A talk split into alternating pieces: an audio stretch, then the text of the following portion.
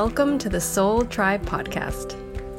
The Soul Tribe Podcast was created to help you navigate through the world of spirituality, wellness, and self development in an easy, grounded, and relatable way. We break down everything from the Akashic Records, manifesting, spirituality, and so much more. We want to help expand your boundaries and bring the spiritual world to you in a fun and easy way Get ready to be inspired with tips, tools, and easy to digest information. Let's do this. Welcome back to the Soul Tribe podcast, everybody. We have such an amazing episode for you all today, and we were lucky enough and honored to, yeah, to interview and to have on our podcast Foster Perry.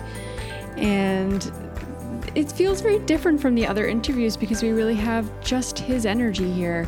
And he talks a lot about his path and shamanism and what that's meant for him and, and how that's kind of evolved through his life. And it's such a beautiful story and it's such an amazing opportunity to get this like look into his life and what he's been through.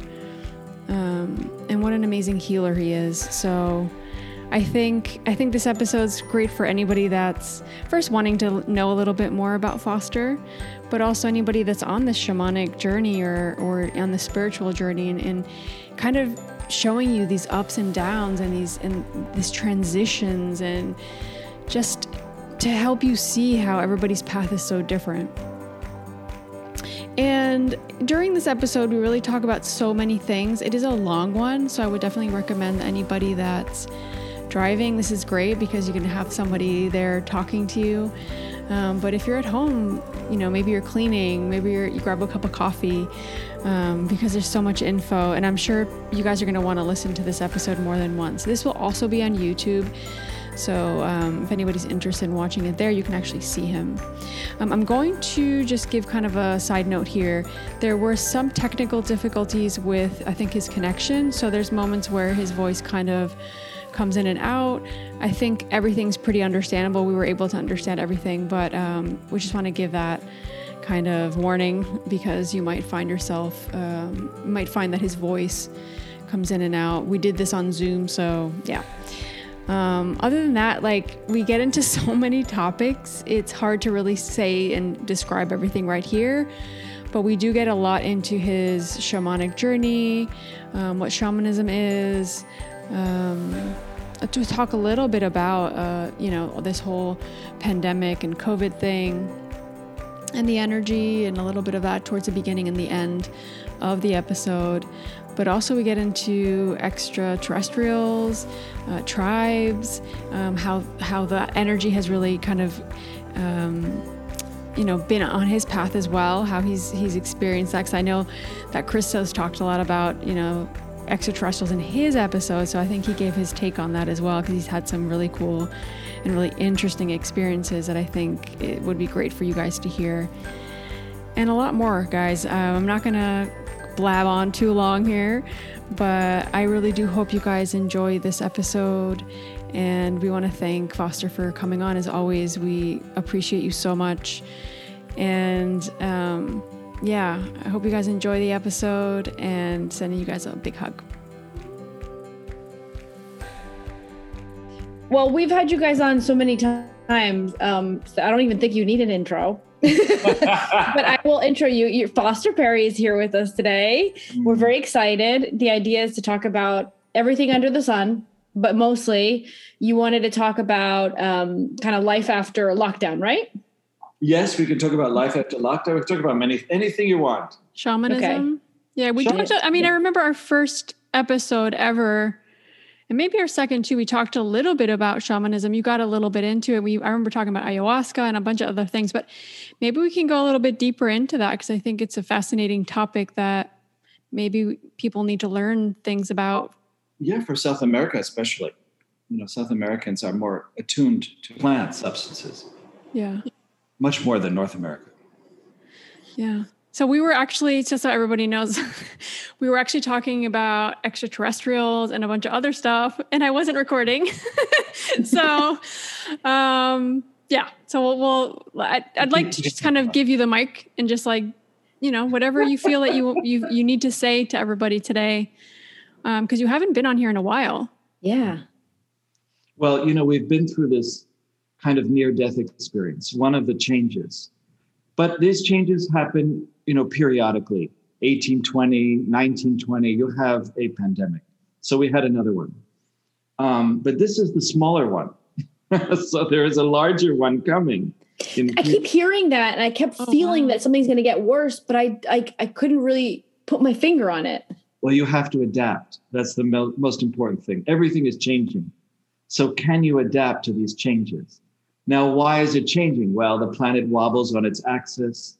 There are all sorts of issues with the way that the Earth moves. There are issues that are magnetic that are going on now. You know, right now we have plants that are blooming in the winter.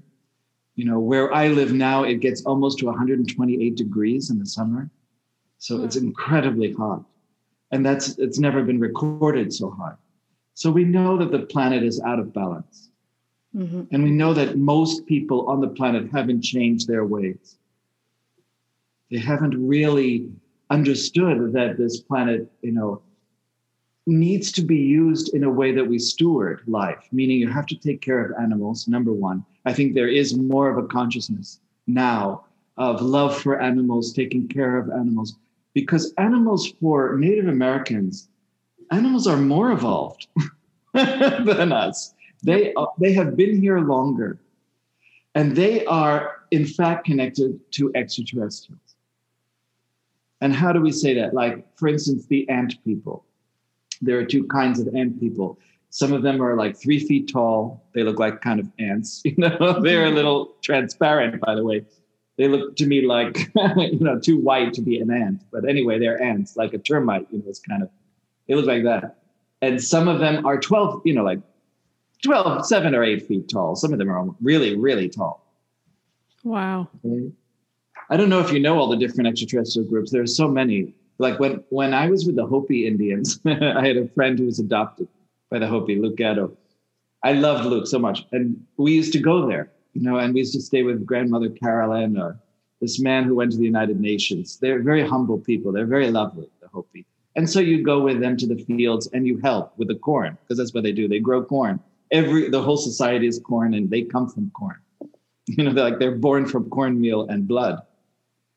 And so the creator, you know, Masao, made this. It's a fantastic story, but we were in these fields and there were spaceships above us the whole time. That's amazing. Oh, wow. They were all transparent. You could see into them.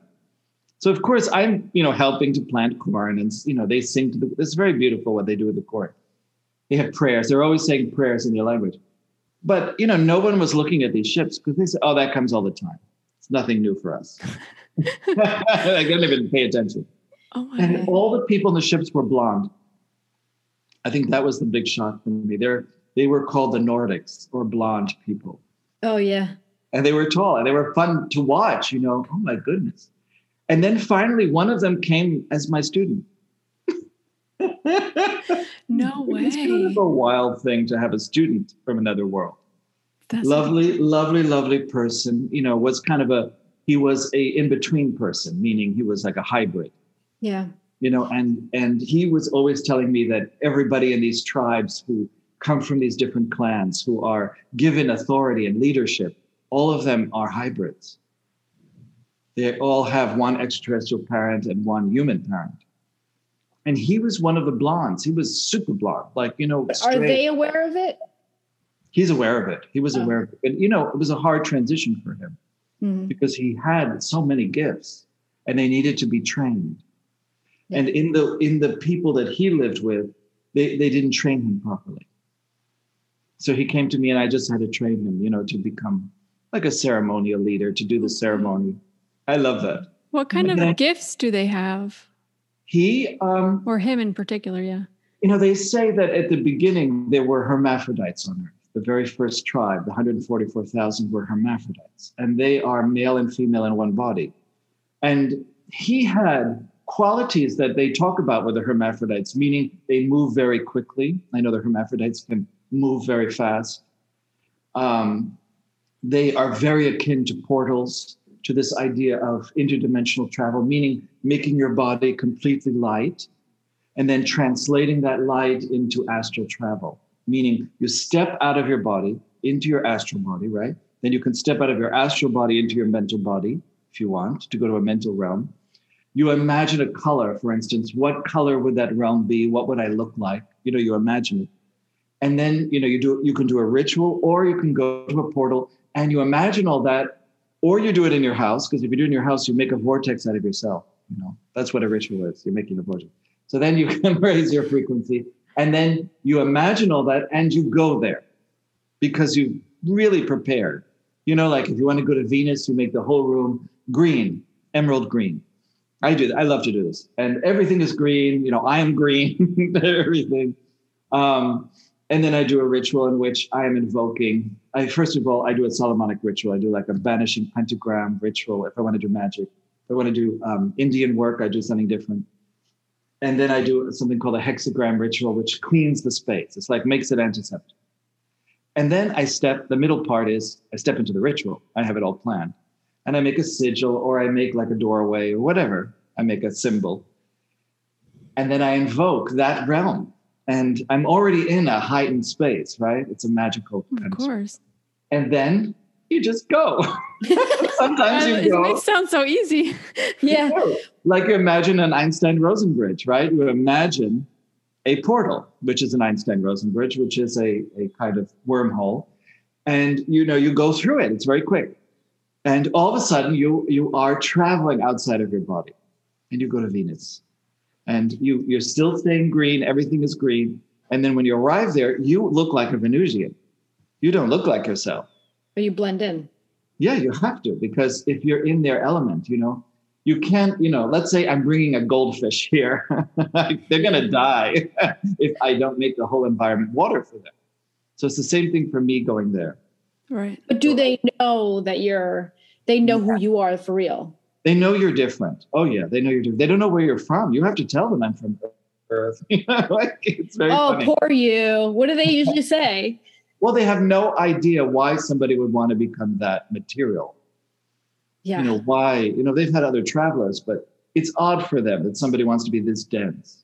Right. You know, we are we are people who are warriors, who are who mainly came here to transform, right? This most material world, material into something spiritual. That's what you're doing. You're raising the consciousness of matter. So what happens to You're all those people that are like essence, essentially, a heaven. sorry, like all those people that are that we say are still kind of very asleep or not aware of what's going on? Are they also warriors that you think they signed up to do this, but they got stuck on the way? Well, I think things are going to happen. Like the Hopi talk about, there will be a, a like an asteroid. It's called the blue star. And this blue star is coming from the Pleiades. It's like the, the last sister, you know, the, the Pleiades, it leaves the Pleiades. It comes from behind the sun. It wraps around the sun first, and then it comes to the earth very close, and that shakes the, our world. And then the second time, it it shakes our world more. So then we have a, a, a period. Um, this is the Hopi prophecy that it's black. You know, you can't see the sun. Um, it's really quite a, a, a wild time. And then you have basically seven years to change. Wow. Wow. Is that seven years of dark? Yeah, well, seven years probably is for three days, definitely. I don't know how long it lasts. No one knows how long that will last. But we do know one thing that you have seven years to change, to change all your ways. And that's the beginning of what we call the fifth world. You know, that's when the purification comes in. Like people all talk about this blue kachina and everything. This is, you know, I even say there's no real blue kachina. It just means um, that a blue star is coming. You know, the Mhm. kachinas themselves are representatives of those spirits, the extraterrestrials that used to live with the Indians. You have to understand, they lived on Earth with the Indians. Like, you know, the, the lots of different Seneca, you know, Cherokee live next to the little people. The little people live in the serpent Mayo, the huge mountains like serpent, and they live there. So extraterrestrials are very different than humans, and you know, human beings get scared of them because of all the things they can do.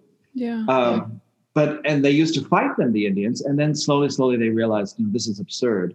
You know, these people are much more advanced than us too, and we can protect them, like from other tribes. Mhm. You know, because they are quite vulnerable. And the Indians, what you have to understand, they bonded with the extraterrestrials much more than white people. They, their culture, everything is interconnected. That's where they got their knowledge, and they were saved. Not all Indians are saved. Remember, a lot of them don't do ceremony and don't follow and don't, you know, live on res or anything like that anymore. Yeah, of course. Very fascinating. So, it's all of us. How do we change our heart? Do you follow the heart? That's what people say in shamanism, because they say white people follow the arrow. You know, they just it's like a straight line. That's the way they live, and we don't. We follow a circle. We see always the seasons and the circle of life, and how all of us are interconnected. You know, that's interconnectedness is one of the hallmarks of shamanism. Once you progress, you have a moment where everything is connected you know, and then comes other gifts. There are many gifts, like walking through walls. I I met a shaman that I loved. That was a Pueblo Indian, and you know, when I walked with him, he would just walk through the walls. Oh my God. You saw this. Yeah, so he was an adept. You know, there's some Indians that are adepts. There are some white people who are incredible adepts, and occasionally, you know, you'll meet one. Like Christos was trained by one for six years, which is amazing to me for me, you know, when you meet an adept, you know they're immortals. You know, you you figure it out over time, like the way they talk. And you know, I love that Atlantean thing. If you meet an Atlantean, there's a pause 20 minutes before the hour. There's pause 20 minutes after the hour. Because this is when Atlantis fell into the ocean and people remember. Oh, Oh. I didn't Kind know of that. deep, it's kind of a deep thing. But it it doesn't happen all the time. I, I was going to comment that because I'm going back to um, the Nordic that was your Mhm. student. It's funny because your image is like super like loving, right? Whereas if you like read the stories, they're considered brute. They were considered brutal people, right? That's the that's the back end of the Not story. these extraterrestrials. This this person was so gentle. Oh no no no! It was like very light kind of person. Strange though. Like Do way you think that's black. misinformation or someone's bad perspective that kind of wrote it down? Um, no, I think that that we have to separate the Nordic people that live in you know Scandinavia versus extraterrestrials. Very very very different. It's different. different. Completely different. No, Not but there's anymore. there's stories of like Nordic, as in like not the Nordic people, but the Nordics that are those really big, blonde, really tall, Yep. and they're considered being uh-huh. giants, right? Like very, know. ma- a lot massive. Yeah, but And they say a that lot of them have. Yeah, remember there are positive star people and there are negative ones. Yeah. just like there are human beings. And and certainly, I'm sure they invaded Iraq and everything because of Stargate. I'm sure there's somebody coming through a Stargate. Hmm. Um, and I'm sure they wanted to come. I'm sure it's more of an extraterrestrial. These things are normal. These things are always going on. I think that you know this idea of not telling the public because you know we're all going to panic. No, I think So it's the end of religion. It's the end of religion. That's for sure. It's the end of old belief system, rewriting it. Yeah. And the it is fascinating. You know, they have their own little cameras, you know, and all these different portals. you have to understand people have candle, you know, like they film it. If you go to Diamond Head, I don't know if you've ever been there in Hawaii, on the very top of Diamond Head, there there are cameras, everything. And extraterrestrials come at night and they film all that. You know, if you go to Mexico, any of these Palenque or even mineables, like we consider them minor, they're full of extraterrestrial activity at night. That's why they have to close it to make sure all the tourists leave. And Oh, talk, Oh, yes, and if you talk to the guards, they say yes, yes, every single night they come, and they have Oh. council. You know, they all have meetings and they have council. it's normal. insane. And when I was I was about 25, 26 years old, I went to a place called New Hope. Um, it's it's an actual town in Pennsylvania. And these people had built an earthwork, like a beautiful earthwork into their hill, like like a beautiful hill. and they had lots of land and whatever. And I was just sitting there outside. And he said, "You know, I've never seen an extraterrestrial." Oh, I said, "That's not hard." So I just called the ship. I just said, "And now they're going to come." And the ship came right within five inches of us. That's very close. Wow. Poor guy. I was at a so heart attack. cool. But he was happy. You know, he was like, Yeah. "That was needed." I believe. That's insane. You understand? And he believed. Yeah. Yeah, I think And that's what, that's that's it's the energy and it's like that thing of the perception, right? Of I can I can live in my own little bubble and believe what I want, be it religion or be it a structure or a bo- like in a box, right? And I'm not going to see outside of that. You know, it's Yes. like you have to be open to receiving that information and receiving that insight and that. But look at me. I, I was somebody who, um, you know, I had turned my back on so many things. And I was living in New York City. And I, I got hit by lightning. And I had a, the night before hit by lightning was the first moment I read a spiritual book again. It was really years. And somebody had given Agartha. Agartha is the planar earth and it is connected to Shambhala. It is it is uh, one of the cities of the inner earth. Because if you do extraterrestrials, there's also inner earth people. That means people from Lemuria, people from Atlantis, different extraterrestrial groups live inside the earth. They have their own pockets and holes and there's tunnels. There's a lot going on in the Yeah. earth. Wow. And there are portals down there. So um, Yeah. This book, I don't know what it is, but I started reading it all night, and that's what facilitated everything. It was called Agartha Journey to the Stars. I don't know how I got this book, really. I just walked, I, I walked into some store and I bought the book. And I just read it all night. And then the next day I got hit by lightning. you know, the next day I woke up and there were three people in front of my bed. So I don't know what they are. They were just glowing shapes, right? They're glowing. you know, they're not like solid. They're light beams. And they're standing in front of my and that's the beginning of telepathy. That was my first experience, real high powered, you know, conscious telepathy. And they only talked that way. There was no speech. But what a download. You have to understand because after that, I was never the same. Yeah. You know, Of course. I could yes. communicate telepathically. I, I could do things. And then I didn't want to speak anymore, also to people. Like I turned off the phones. I, I just said, that's it. And and I had high frequencies, like I could hear frequencies. So I don't know what happened to me, but I didn't want to cut my hair. That's another thing that happened. And I started to braid my hair with with um, leather, which is strange. Like long, I have very long hair now. I started to grow it. I, it would I would never cut my hair, and I started to look like an Indian you know, and I started to build medicine wheels, and I started, and I had no concept how to do this. I just started doing it. That's insane. So there is a connection between extraterrestrial and memory. Of course. So I think what they did was they activated my old shamanic memories, Oh. Yeah. and I started grow plants, and I started crystals for the first time in my life. I mean, my I had maybe I don't know how many, three hundred crystals in this. you know, within like I'm talking about a few months, and I'm building things with copper wire, and it's unbelievable. And um, luckily, I had some money because I had been working, you know, before that, so I could do all this. But I was young; I was 24, 25, and everything changed. And Indians started coming to me. I don't know what happened. The minute I walked out of my apartment, everywhere I went in New York City, Indians would jump off things, jump over cars. I mean, so full of life. There was also the there was a lot happening, and I started talking to them and hanging out with them. And I told them, you know, I'm not really Indian. And they said, "Oh no, no, I think you are. you know, what res do you come from?" And I, I couldn't say. You know, I did nothing. I'm not from that.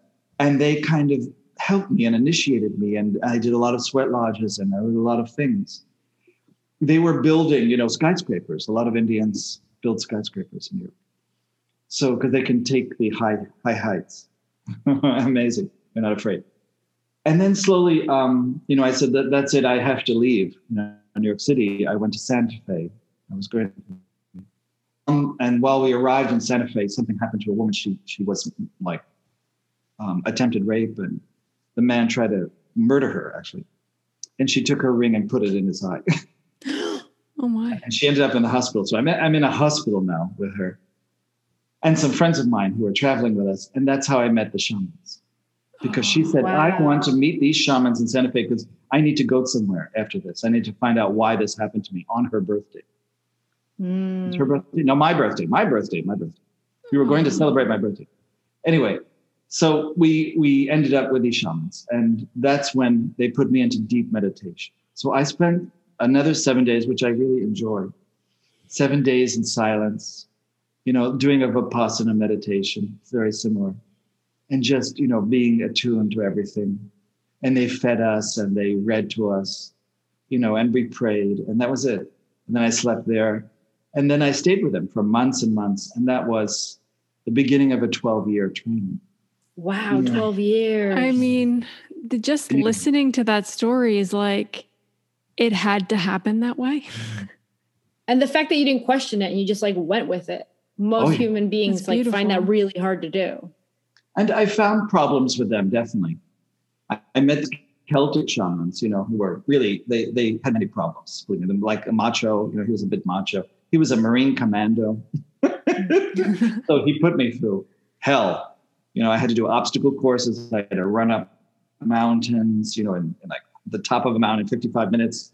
You know, so you're running and you're blindfolded. Then I had to do it blindfolded many times. Yeah, you have to do it blindfolded. You have to Oh. figure out where everything is. It's crazy. Oh my God, I would have died in like one day. no, they Me help too. you. You just throw me in the snow, Nick. Throw me in the snow, and you have to do tummo breathing. They teach you the breath, like in Tibet, and you have to do it. Oh, or you die. You're about to die. Even these obstacle courses, I'm telling you're almost dead by the end. And they're always moving rocks because you're always doing sweat lodges. So you have to find all these volcanic rocks, and you have to like do, you know, it's a lot of work. How did And- you feel when you were there? Like, Very alive. Very yeah? different. Oh. Yeah. It, you know, it was, at first I thought, is this a cult? You know, you think it's a cult yeah. because my father was always writing me, maybe you're in a cult. And I said, no, it's not. It's just them being trained and they're just very sweet. But, you know, the training is hard. And, you know, they're telling you stories. And so I had different teachers so I could compare over the 12 years. So that's, that's kind of a nice thing. I hiked That's the good. Continental Divide. You know, I hiked so many mountains. One, I remember one day we hiked seven mountains in one day. Oh my goodness. Oh my You're gosh. always like, you know, working and transforming, and you have to go, you have to carry your own weight at the same time. They purposely make your backpack your weight. Oh. So it's not like Yeah, I'm just no. walking. It's really heavy. Thank Oh. God I was. And and so there, we were always at places that were like 10 or 11,000 feet up so that I could talk to the star people or I could talk to, you know, they called it El Elyon. El Elyon means the most high God, the Father God. Or you could talk to the goddess, you know, Hecate or Mm. Yeah. whoever you believe the goddess. And and every morning, you know, you wake up before dawn, you have to greet the dawn, and you have to write down what comes to you. So they speak to you. Yeah. So you're always in the cycles of the seasons. You you you wake up before the dawn, you communicate, you're awake. You know, you did ritual last night, you know, you did prayers and you did prayer sticks, you did all sorts of things. You used to go to Devil's Tower, which is that's not its real name, but that's what people call it. It's a place in Wyoming. And then I met Dawn Eagle Woman and I, I did my vision quest with her, my main vision quest on the top of the mountain. And this, this horse came who was wild, like a really wild horse. Um, and came right up to me and was kind of in love with me and was just sitting there like, you know, just in my medicine circle, right at the edge every day, being with me. And that was my vision quest. He was a gray, Wow. like a, a very macho thing.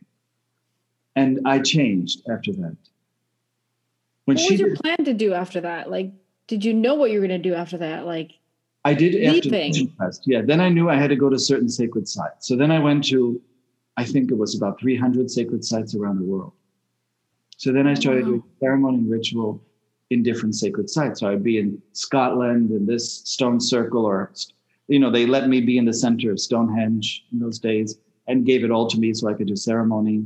That was a wonderful time. That's insane. You go to the Orkneys. You know, I went everywhere. I went to also Asia, um, to Buddhist temples, and you know, did ceremony. it was quite wonderful. And you know, I, went everywhere.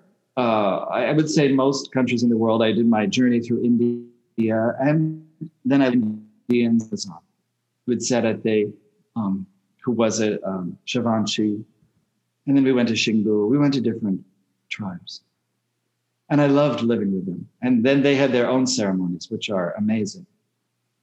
So you're constantly learning, right? You're constantly absorbing also information during those times. Those times. That that was the training. It lasted 12 years. I, I changed completely. And then you have to do your service. You have to help people. Don't worry. The whole time I was learning, I had to do healings on, on tribal members. And you're, you're always called in the middle of the night to help somebody who has a disease or something. So you're kind of on the edge meeting Christos was kind of a break. You know, he said to me, I don't like camping.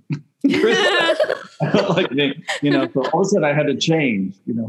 And I had been asking all my life for I want to meet somebody from the White Brotherhood. I want to meet somebody from the Brotherhood Sisterhood of Light. I want to have a partner who is an equal that I that you know I don't want to be alone again, another life alone. And so when we met, which was you know it's a long time ago now, it's more than almost eight, it's 18 years. I, I changed completely. And, you know, I slowly, slowly, I still was doing healings on mass around the world, but he was now in my life and he didn't like, he likes um, like the quiet together. So I built that with him. That changes your, your heart, that changes your. Yeah. And that's good. That I mean, to me, your energy is a lot about adapting like mm-hmm. throughout your whole life to whatever challenges or things that have come to you, which I think is such an important lesson for people now, like you were saying before. Well, I came from a wealthy family who had who tried to give me everything, you know, the normal stuff. And I was not happy then. You know, I was always in the forest. They had like land. So I would always be in the forest. I had crazy experiences. It's called the wild hunt, where like these dogs were chasing me in the forest and these people like you know on horses.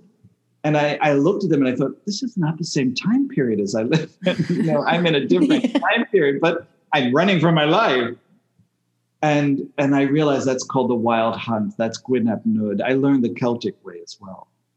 And and who they are and why all of a sudden was i falling into these different time periods. They were looking for dead souls they were harvesting dead souls i just happened to be in the way Mm. Um, so there's the question of birds as well. I have a long history in past lives with birds because I, as a shaman, one of my specialties was to know the language of birds. So that has always followed me all my life. Um, wherever we have lived, you know, birds will come. Like birds used to sit on my head as a kid. I had a, I had also had a pet bird who used to sit on my shoulder. all the time. Aww. And I, I lived with birds and they used to sing and, and come right up to me and start singing. And so I learned that that was part of my history. You know, people knew me from the birds. And the language of the birds was very important to me. So then I learned different codes because that's also a code. And I learned Hermetics then. And they have a whole idea of the language of the birds. I learned something um, from the Celtic tradition and, and, before the Druid tradition. I like Druids. We, we went into um, you know, the bird oghams and the tree oghams. I've also loved trees, you know, trees. When I was a kid, I spent all my time kind of with the trees and speaking to trees and talking to trees for years, really. So um, I, I, really believe that was the training. you know, that and then the Indians kind of, you know, solidified it and made it more concrete. You know, this is what you do in life. So now I'm kind of, it's a strange life because I always want to do ceremony. I kind of always want to pray. I kind of always, and the only distraction I would say is television, media.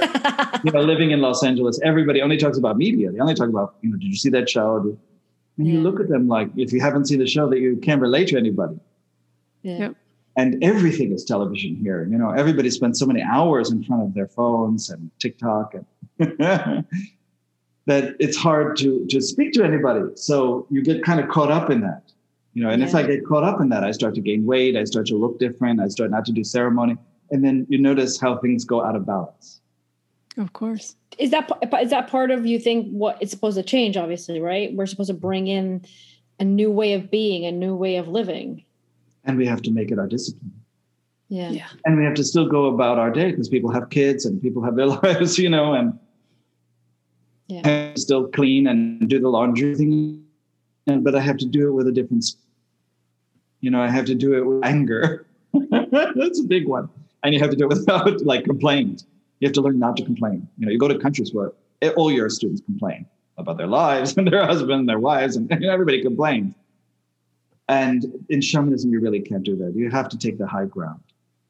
You know, if you have how, how do you do to say- that? well, if you have nothing to say, you don't say anything. Right.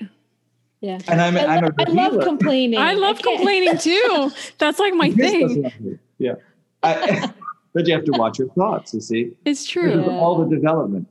It's funny And- you said that cleaning thing because today I spent six hours. You can tell Lorena because I complained to her about it. I cleaned the house for six hours, and I was like, the whole time I was just mad. Like, Yeah. this is stupid. Who invented dust and dirt? Like, what is this 3D? I was like, this is Exactly. 3D stupidness. What is this? And it's going to last all your life. you have to transform. You Thanks. understand? you have to see the longevity of it. Imagine if you become immortal, you know, like Oh, let's say you know i do every morning this this meditation. um, it's a spiral meditation you know where you take the the the others there's the original cell in your body the mother cell and that never leaves your body. And the eight cells that come from that mother cell right is the is the beginning. When it divides into eight that is the beginning of you the first cellular division. But that first cell stays so you can talk to that cell oh, and the love way you talk to it is through a spiral. And the spiral is going to the right, going inward. And inside of that spiral, you imagine in the meditation little grooves, you know, in the spiral. And those grooves are the years of your life. How many years have you lived? Hmm. So you have 40, right? 40 grooves. I have and then you years, have like a ball there. It's like, you know, a ball. I look at it as a pearl, but everybody sees the ball different. Some people see a metal ball, but it's there in the groove. And what you do is every day, I do this morning and night, I just imagine the spiral and I start turning this little ball counterclockwise. It's like setting back time. Exactly. That's why you look so try to do good. That's why you look so young. and, and as you keep doing it every day, you finally get it a little bit more, a little bit more. And what you're doing is you're doing something called mental gravity. Because we have, you know, this kind of gravity that keeps us here, makes us age. And, and if you believe in death, it starts to get you. It's a collective belief. Mhm. It's not naturally real. We came from before a more advanced society, all of us. Not all of us, but many of us. I definitely was an Atlantean. and I lived in Egypt, you know, during the, the early time.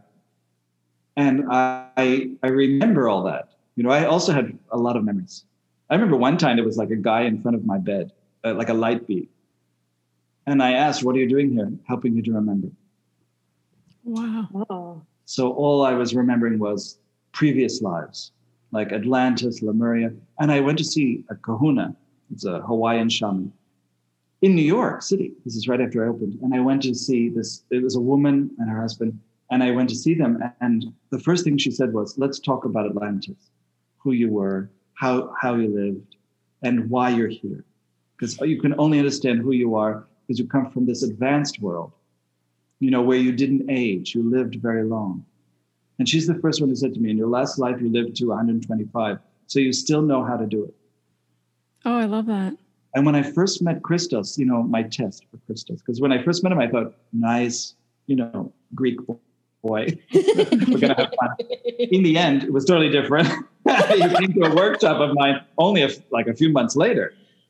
And when he was in the workshop and he told me, you know, well, you know, I can see Christos, you know, that, that, that was his, you know, he started to tell me his stories. So I said, okay, I'm going to test you then, because I'm like that. I got to test people. I have students. I'm always testing them. And he said to me, um, well, you know, you lived 125 years in your last life. First thing, I thought, oh my God, here we go. And I was with you in your last life, and that we made this long travel from France to Tibet.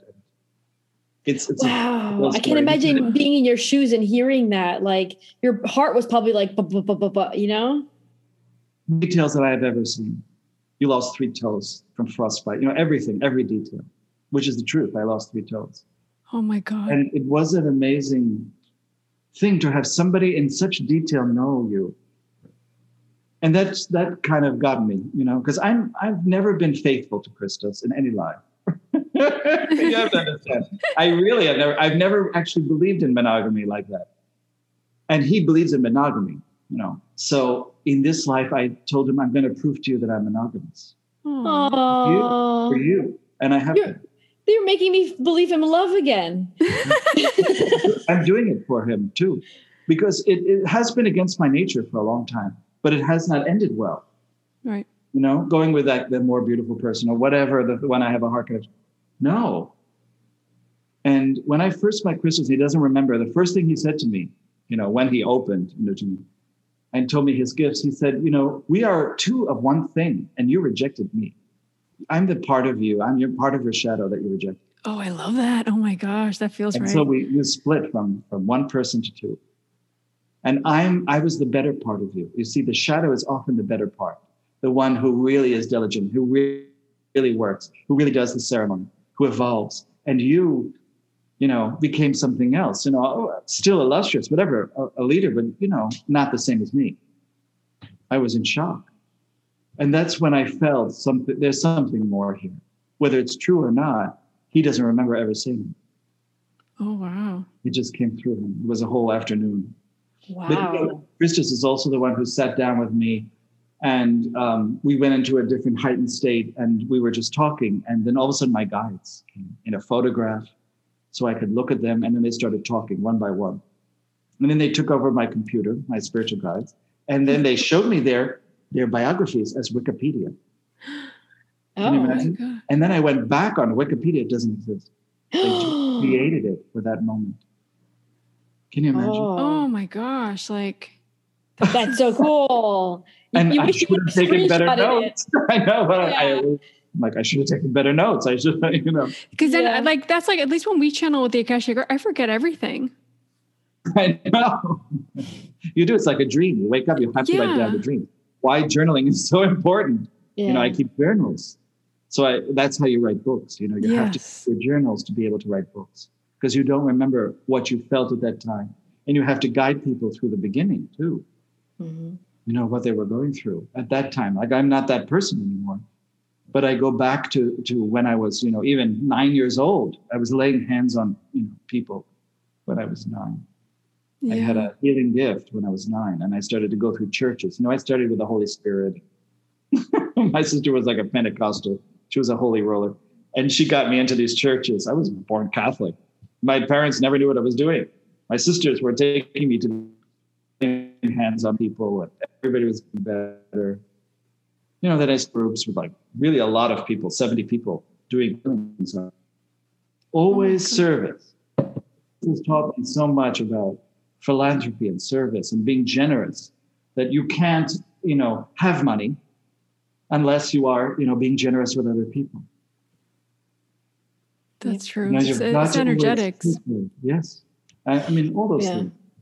Isn't there a balance though? Because, for example, we have just to not like give big shout outs, but like we have a family member that Lorena and I saw suffer because he gave, he was so generous. He gave out too much that it Mhm. ended up biting him in, in the butt.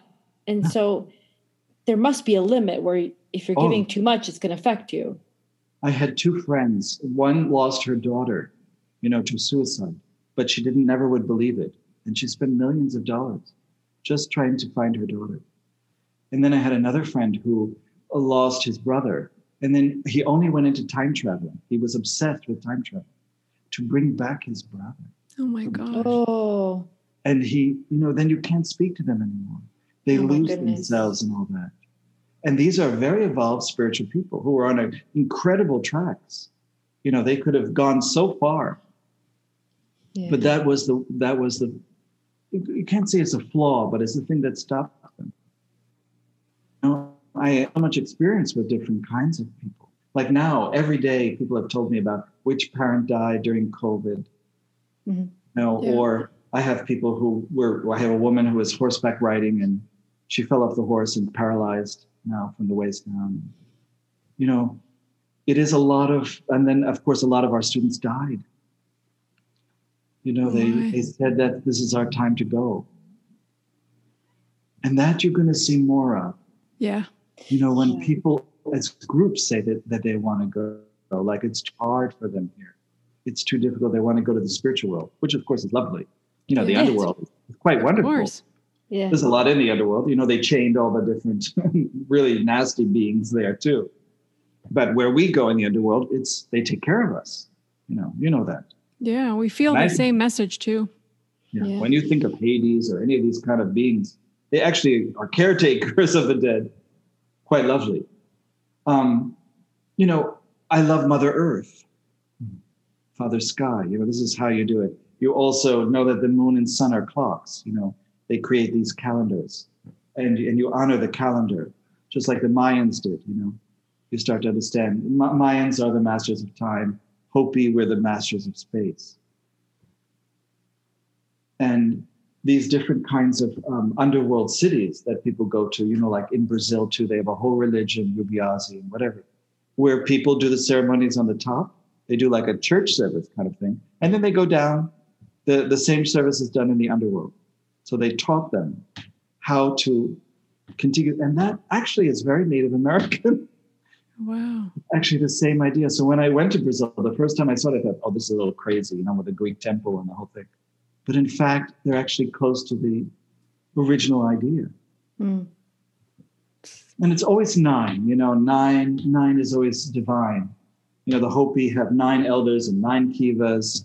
You know, kivas are, were the shapes of these things that protected them after the Atlantis deluge, the actual time. They're like, you know, like spaceships kind of things. They're like boats. hmm and they could they could go um, during a flood, and they're exactly the, their ceremonial centers, what they look like. You see, they do the same kind of opening. It's very fascinating. Um, Do you have any advice for like since we're all stuck?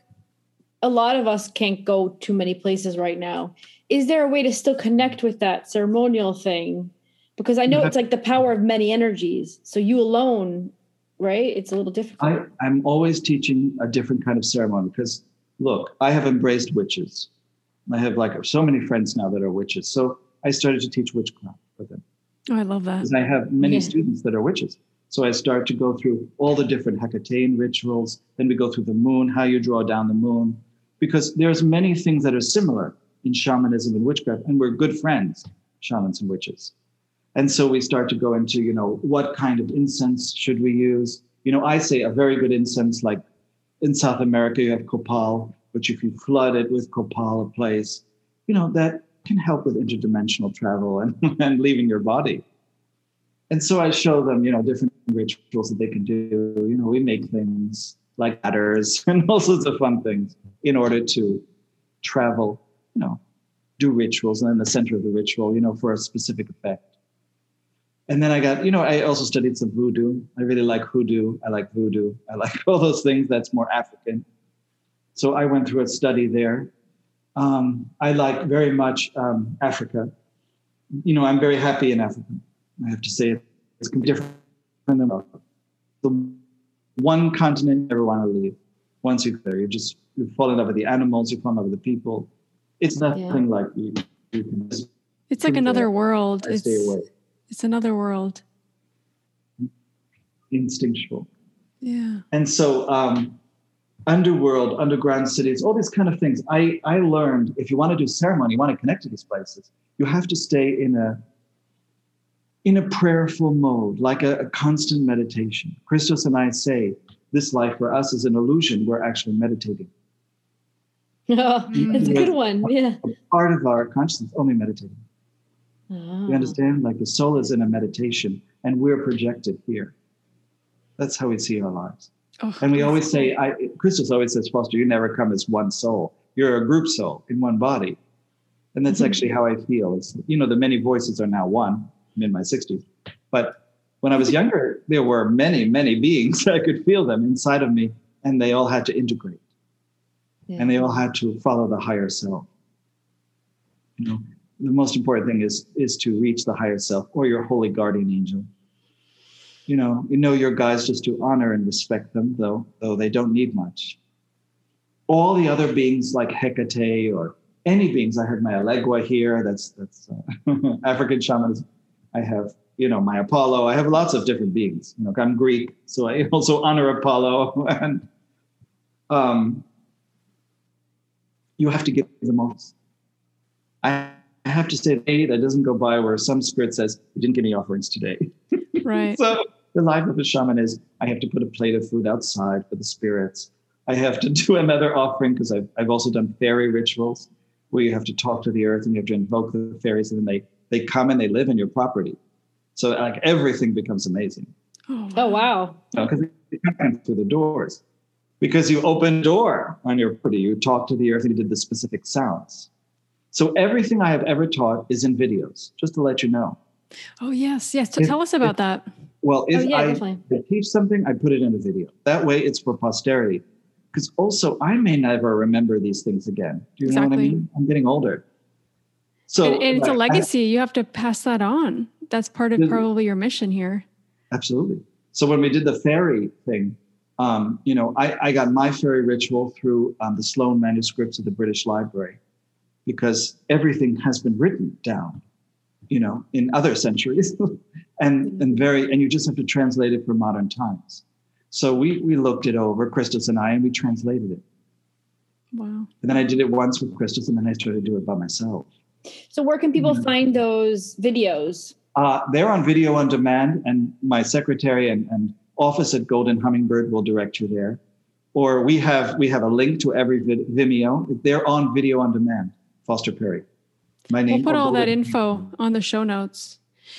That's amazing. Is amazing. You you do you learn all about the fairies, but then you have to do the ritual, and the ritual is intense. If you do it over a few nights. I actually had no idea you're doing that. If not, I would have checked it out a lot sooner. Like the Solomonic ritual. I say I'm going to teach you this, and then we go through each phase. I even had Christos like do the whole mouthing of it, so they understand like how to chant it and how to open up a pentagram and hexagram with your fingers, you know, Yeah. or a wand, or a, or a sword, and then we we show it on the video, and then you do the rituals. You know, this is how you do a banishing pentagram, hexagram. There's so many. I mean, there's some for doing the medicine wheel. How do you want to set up a medicine wheel? What are the directions? How do you do it for North and South America? So Oh. all of ours end with a ritual. You understand? Like I did one on witchcraft and the nine, because I also like very much um, the daemons, because they they have their own um, understanding and they help angels and they help everybody, and they're very close to us and they're very fast. And there are nine originals there, and they live in Akasha. They live in oh. the fifth element. And so you call them from the fifth element. And then they come. And they used to take over my stereo all the time. I have one that I love really a lot Cupid. You know who Cupid is? Some of the hmm. a- arrows. and Cupid, yeah. Too, is, has a different name, you know, as a daemon. But it is a daemon. And he, Cupid would come and take over the stereo in my room. You know, I have these like speakers in the room and would just start playing music. I mean, it's not connected even the speakers, and they were just music Oh my to me, gosh. love song,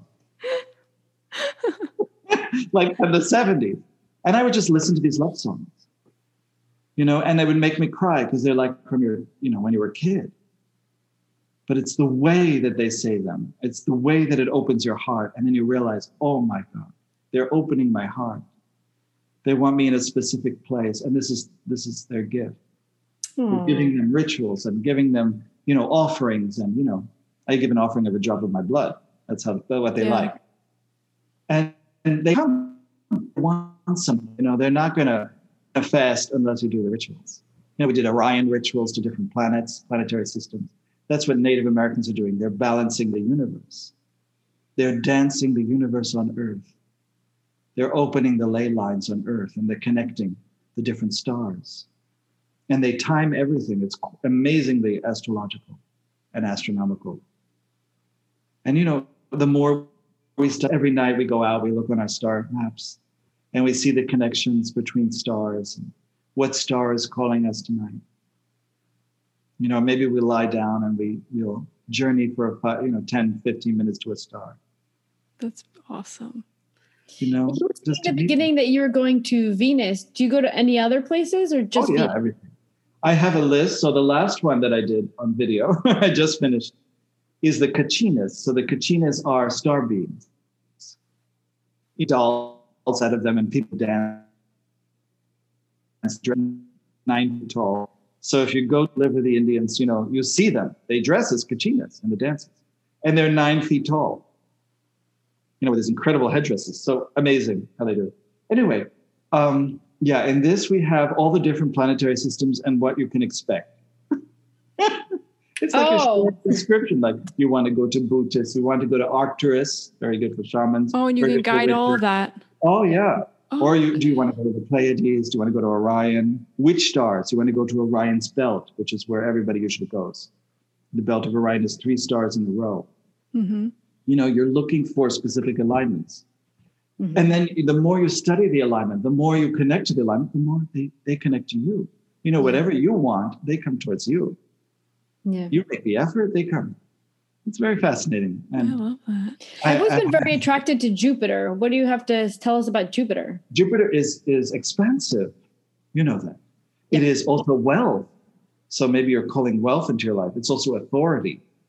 It is generosity. It is uh, can be a kind of unconditional love in which you are, you know, magnanimous. Jupiter is always about expanding something. So unfortunately, if you're dieting and you're doing Ju- Jupiter, doesn't work. yeah, I've learned know? that in astrology. Everything yeah. big. yeah, I think I think my butt got too much of Jupiter. Yeah. well, when when people start in spirituality, they all want money. You know, they all try to do Jupiter rituals. You know, to Jove, Jove, like they did in in Rome. Um, you know, Christos told me a lot about Hermetics, how they used to teach in the Renaissance. You know, the people about wealth and how to generate money. So, of course, all these different wealthy families at the Renaissance time started to study rituals, and they only did the same ritual, only for money. So, all their houses are magical houses, mm. only for money. But it's very boring to us. Always keep asking for money and not for the higher spiritual advancement, not for the mystery. It's not for, you know, for us, it's a mystery schools we're teaching. Or health. tasks for health these days. Oh, oh yeah we did many things about different plants and how to work with plants, teachers. You know, we have our own plant, and I have it right here, but we have our little plant teachers. Like I have my mandrake. You know, I sleep with my mandrake at night, my mm-hmm. mandragora root. It looks like a little person, and I stay with it. And the mandrake teaches me in my dreams. And then you have to learn slowly, slowly to wake up in your dreams so that you can start to control your dreams. You can be inside mm-hmm. of your dreams, change outcomes interact with the spirits in your dreams. This I actually have a question for you to get your opinion. I had the other day an experience, and I've never been able to accept parallel lives. Like for the longest time, I, I mm-hmm. kind of put in a little box and I said, okay, one day I'll revisit the idea. And one day I was in bed feeling really, really, really, really sick. But I was like freezing. There was no reason. I had been totally fine. There was nothing wrong with me. It just came out of nowhere.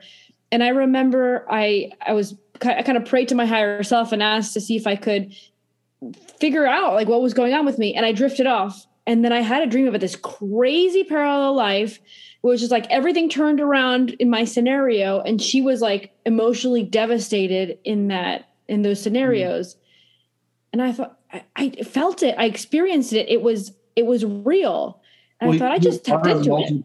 Well, you are a multidimensional person. Is a multiverse now we talk about the 11 dimensions. And one of these dimensions, there are parallel worlds, parallel dimensions that are all affected. And there is, you enter that dimension and you start to interact with it. And there are dimensions where you have a different time, time not like we experience time, but completely different. There's one in which, you know, you're in a parallel dimension in another solar system. So that is all possible you're also working out things, you know, inside of yourself um, to eventually integrate that are not integrated now. Remember, we have an emotional body, we have a physical body, we have, and they all have different names. You have an intellectual body that has a different name. Mm-hmm. And if you could name all the different bodies, then you could put them together as a, as a kind of Arthurian round table with all yourselves. And then they all balance. They start to balance each other because they're all acknowledged. You know, I have a name for my emotional self, my physical self, my intellectual self, my spiritual self, and then the higher magical name that usually Isis or one of the great goddesses gives you. because you know anything but goddesses. There was all matri- matriarchal, and then it became El Elyon, the Father God, and all that stuff. So when I return and I listen to them, um, and I know all my different bodies, I feel much more aware. And then I do my practices, which is outer. You know, you, you look at the sun and moon and everything. Everything outer. You listen to sounds outer, and then you do mindfulness inside, where everything is only inside and you have no concept of what's outside. And then you put the two together, inner and outer, as one consciousness, hyper aware of everything in your space and very aware of what's going on inside of you and every movement. That's enlightenment. No, I love that. And Just the way you put that. You have to practice all that in your life. So when you are finding different parts of yourself, you know that the whole journey of spirituality is to know yourself. Of course, so 100%. If, so Lucia, you must have asked, I want to know myself. I want to know what's going on inside of me. I want to know. So I'm sorry, they showed you. it really I didn't like it. It was awful. She was so upset. And you you slowly, slowly start speaking to that person. You start, you know, talking to them, acknowledging them, and seeing how can we help you. And then you get to a certain point of healing, like forgiveness or healing or directing them, because they're finding you. Mm-hmm. And then it integrates into you, and then you have more energy and more power. That's how it Is works. Is it normal for it to tap into this this oh, reality? Yeah. yeah, yeah, yeah. Yeah. Oh, terrible things. I've tapped into horrible things, like everything I've ever chained in other lives, all my prisons. You know, what have I imprisoned in the past? Mm. And then you have to free them and release them and liberate them. Oh my God, that day is a big day. Your heart bursts open. You liberate everything inside of you you've chained everything you wanted to reject in your shadow. You know, and you're meeting your shadow, Lucia, who can be, and sometimes the shadow is very chaotic. Why do I go to the stars? Because the stars are full of order, they have a natural order. And if we can bring that order to earth, then we have natural order here. And that's what ceremony is. Yeah. Wow. The orders yeah. already existed. Things move in a certain way, and then you, you start to move. You have so much free will here. Lucia. You could go like wherever you want emotionally, you know, and eventually you have to say, well, what do I really want?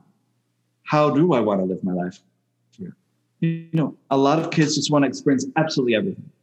Mm-hmm. And then once you've experienced everything, well, and now has it has it hurt you? Has it done something to you? What what worked? What works for you?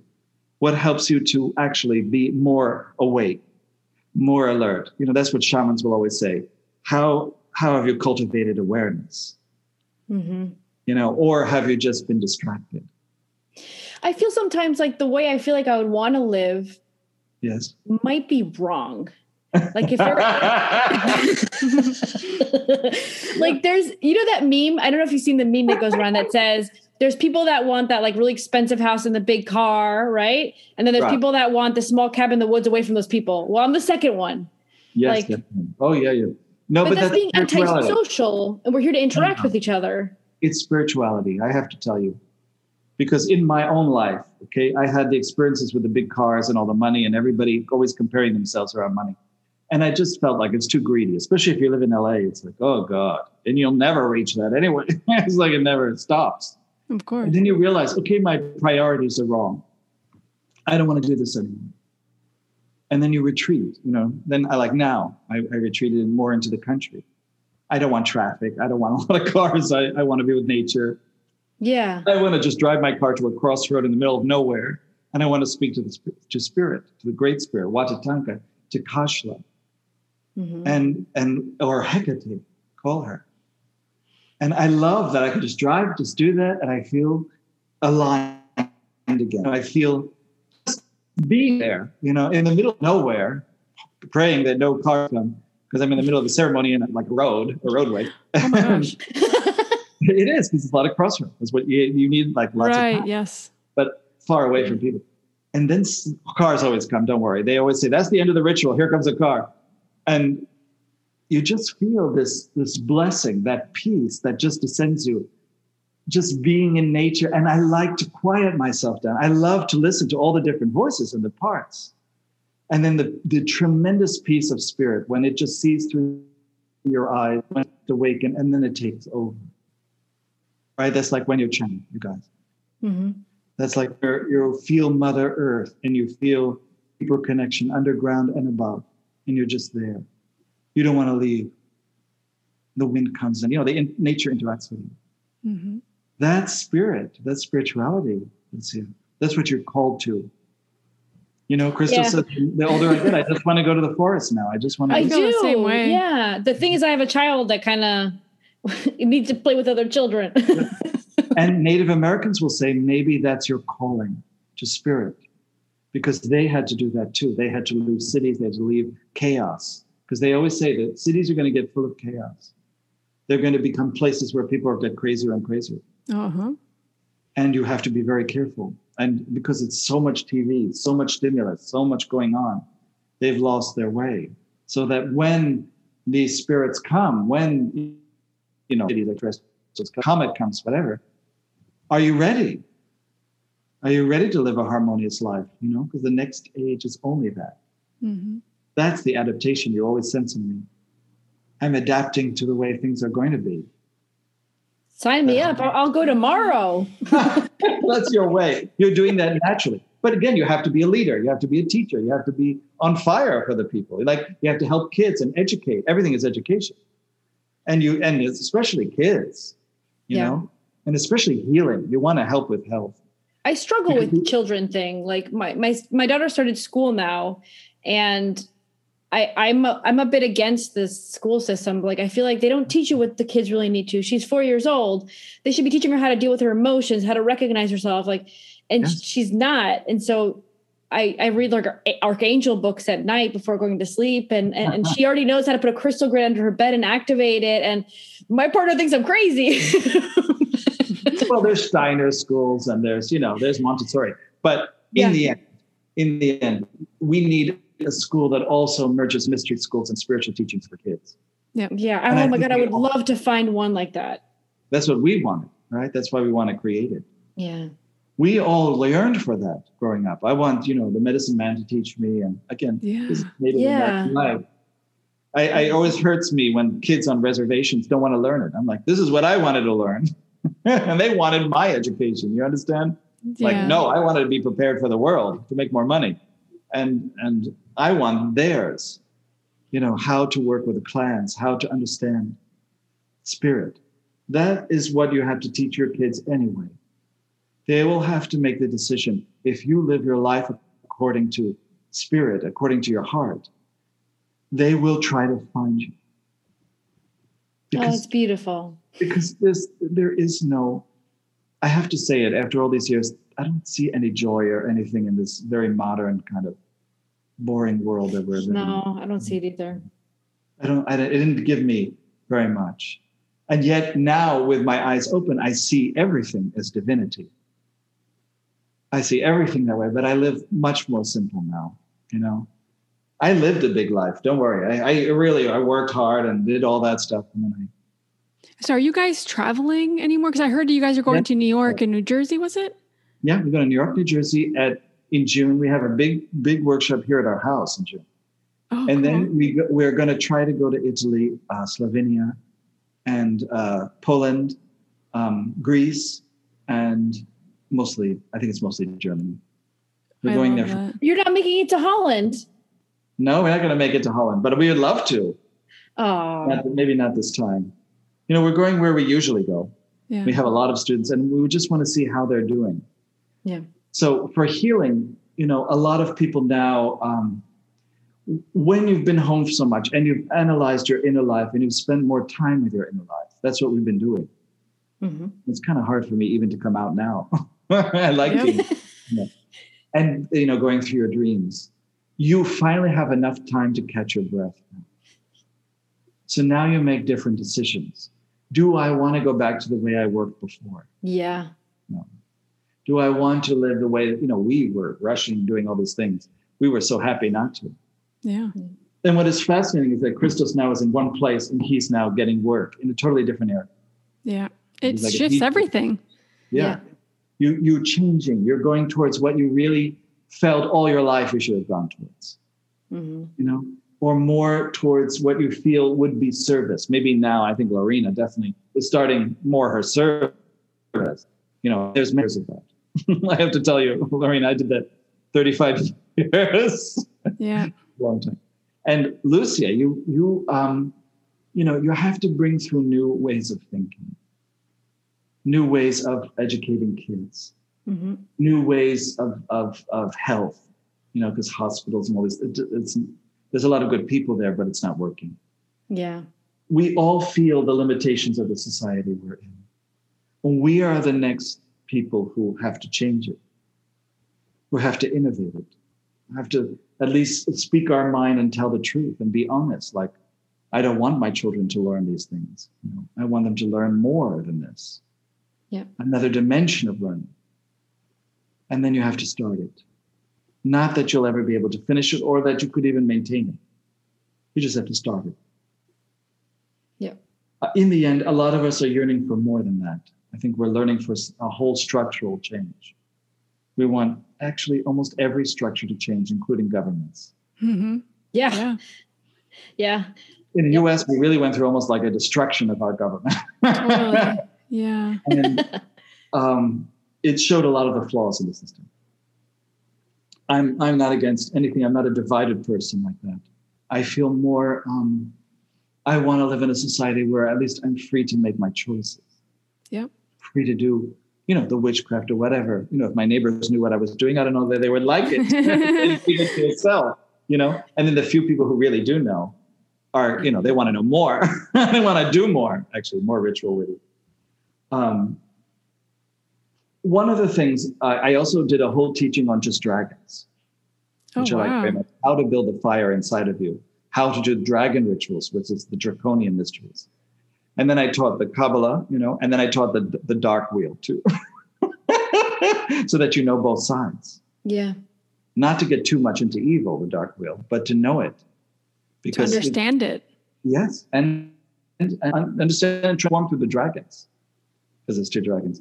And then you know when you're in South America, it's the plume serpent. The plume serpent is the dragon. What's a plume serpent? It is where all these temples are oriented to in the Yucatan, in Peru. a lot of there's a lot here. Kukulkan is, is the version of plume serpent I'm teaching. This dragon in the air and in the water, it's always both, and it's a fire dragon. Um, so, does it destroy the world or does it bring us kundalini? Hmm. That was one of the practices for me. You know, within a year of my my transformation, um, I had kundalini, and no one told me what kundalini is. You know, I didn't know what it was. At first, I couldn't. I had to hold on to buildings. You know, I was really, really ungrounded for a long time. I was floating out of the air. I was anti-gravity. Everything. And and I went to actually see these monks who were trying to levitate, and they levitated a few inches off the ground. I was so involved in these things then to go anti-gravity. Mhm. So I was in the middle of a meditation with these shamans. They were taking me through the universe. This is, you know, back to the universe. The we were going through the Pleiades and Sirius, and all of a sudden I had Kundalini, and my body started shaking, and the whole thing was ringing like bells from inside. Bells. I mean, I'm talking thousands of bells. My whole body, incredible feeling. And I'm shaking, whatever. You know, everybody's eyes are closed. They're in some meditation. and I'm just really going through the whole thing and I, I don't resist it. I have to let it go. And, you know, I had just by the end, I really wanted to scream. Like, but I just went through it. I'm so polite, really, I don't scream. And all of a sudden, boom, you know, was I was in a different reality. I was I was Wow. here, but I was clean. I was there. I was walking between the worlds. That's the initiation. So it's self-initiation, I realize. It's timing when you have Kundalini. Real Kundalini is that. And I realize there's a whole build-up for it. And then after that, you know, as more like saving people, helping people. Because you you went through the big things. Then I had to do voluntary death. That's something in shamanism. You have to prepare your own death. You have to make a casket. You have to do the whole thing. Then you have to bury yourself alive. And then you have to let yourself die. Wow. And somebody has to take care of you to make you food and everything. You recapitulate your life, you die, and then they they revive you. And that was, you know, I lost a lot of weight. I was like, I don't know, 100 pounds or whatever. It was like, Oh my. and and and it was a profound death. And so I went into samadhi. You go into a death state in samadhi, you're like in a bliss, and you don't feel anything. You feel good. You feel a joy, but you're in a samadhi, and that lasted uh, six months. Six months samadhi. Wow. Then, then I came out of it. I was only 29 years old. So young. Wow. So then you die, and then you're reborn, and then that's it. Okay, now do your work. you know, go home. You know, make. You, know, you still have things to learn, but go out. You're always learning. Yeah. That was the great blessing. Um, then death didn't have meaning for me anymore. You know, death didn't exist for me. I think I need to do that because I freak out with death. Even even though I know all of these things, I know I understand it, but it's still it's more losing somebody than me dying. If that makes Yeah. sense. Yeah. Yeah. When you die, it's very slow. You know, it's like falling asleep. and you wake up on the other side, and then there's luminosity. There's light on the other side. And I love sleeping, so that's okay. yeah, because many people now are not sleeping, you know, not so well. Yeah.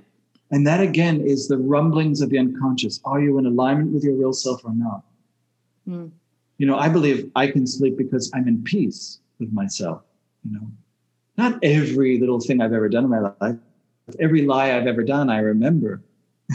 And I have forgiveness for every lie. But I don't believe in sin. I don't believe in guilt. I don't believe in any of those things. That to me is all Yahweh. That is all Yeah. manipulation. Mhm. I only believe in original blessing. And there's always two trees, you know, for the Kabbalists in, in the Garden of Eden. I love that. One is the tree of life, the tree of immortality, which, which you know, is the, always the shamans used to say to me, when you get to the underworld, remember there is the waters there. And if you go in the waters, you'll be rejuvenated. Mm. Oh my God, you'll be immortal. And you have to spend time bathing there. And that's why you have to die um, voluntarily. Yeah. And the other, and so it's not a bad thing. Um, and yet I have fears of death. Like I don't go to amusement parks and ride the, you know, I used to ride always the, the wildest ride roller coaster. I don't do that anymore. like I'm older. No, no. I think that comes with yeah. You get older and you're like, wow, I would not do that ever again. Jumped out of an airplane, you know, when I was younger. I, I won't do that. I used to do trust falls. I did over like 150 trust falls off Wow. of buildings, like really, What? Yeah, into all these things because I used to teach that. That I wanted everybody to overcome their fears. They have to actually fall backwards. So it's even scarier. And Mm-mm. sometimes they hit the building because they're so scared, like they cramp up and they they get injured. So we had a few injuries, but most people did it because you know it's like a giant, you know, mattress or whatever at the other end. We had Mhm. big things. We had to stop that um, because people were terrified. They were terrified of jumping. And and I said, no, this is very much what life is. This is the in the tarot the fool. You Yep. must jump off the edge, and you must trust. So that happened with me and the shamans. I fell off a cliff, Mhm. and the shaman man, this huge man, picked me up and grabbed my arm just as I was on the dangling on the cliff. I was laughing because I, I was blindfolded. I had no idea. Oh my God. Uh, he told me later, you were like way off this cliff. And then he pulled me back up. And so I always felt protected. Yeah. And that's the way, Lorraine, I want you to feel. You know, this is Mother Earth. You know, we protect her, she protects us. This, this, these extraterrestrials, the good ones, always protecting. They're kind of there when they when you need them. I have a lot of friends who are Vietnam vets, and they were in Vietnam, and in the middle of the fighting, they were about to die. And blue beings came. These blue people, they have no face. They're about nine feet tall, seven feet to nine feet tall. And they come in the middle of the battlefield and took them off and protected them. Oh. So, Lucia, when you totally trust, when you really believe, it is amazing. When, when you feel the connection to your ancestors, I mean, that's the most important thing. You've got to find the ancestor, maybe who was the witch or the shaman or whoever, the medicine woman, the curandera. You know, I love a good Mm, curandera. curandera. my favorite. I, I have many friends curanderas and I train curanderas. Sometimes the curanderas say they have to, they get trained with you. You're like, okay, let's start with datura, you know, the most poisonous, and let's see how you deal. You know, do you die or do you live? It's really like that Really?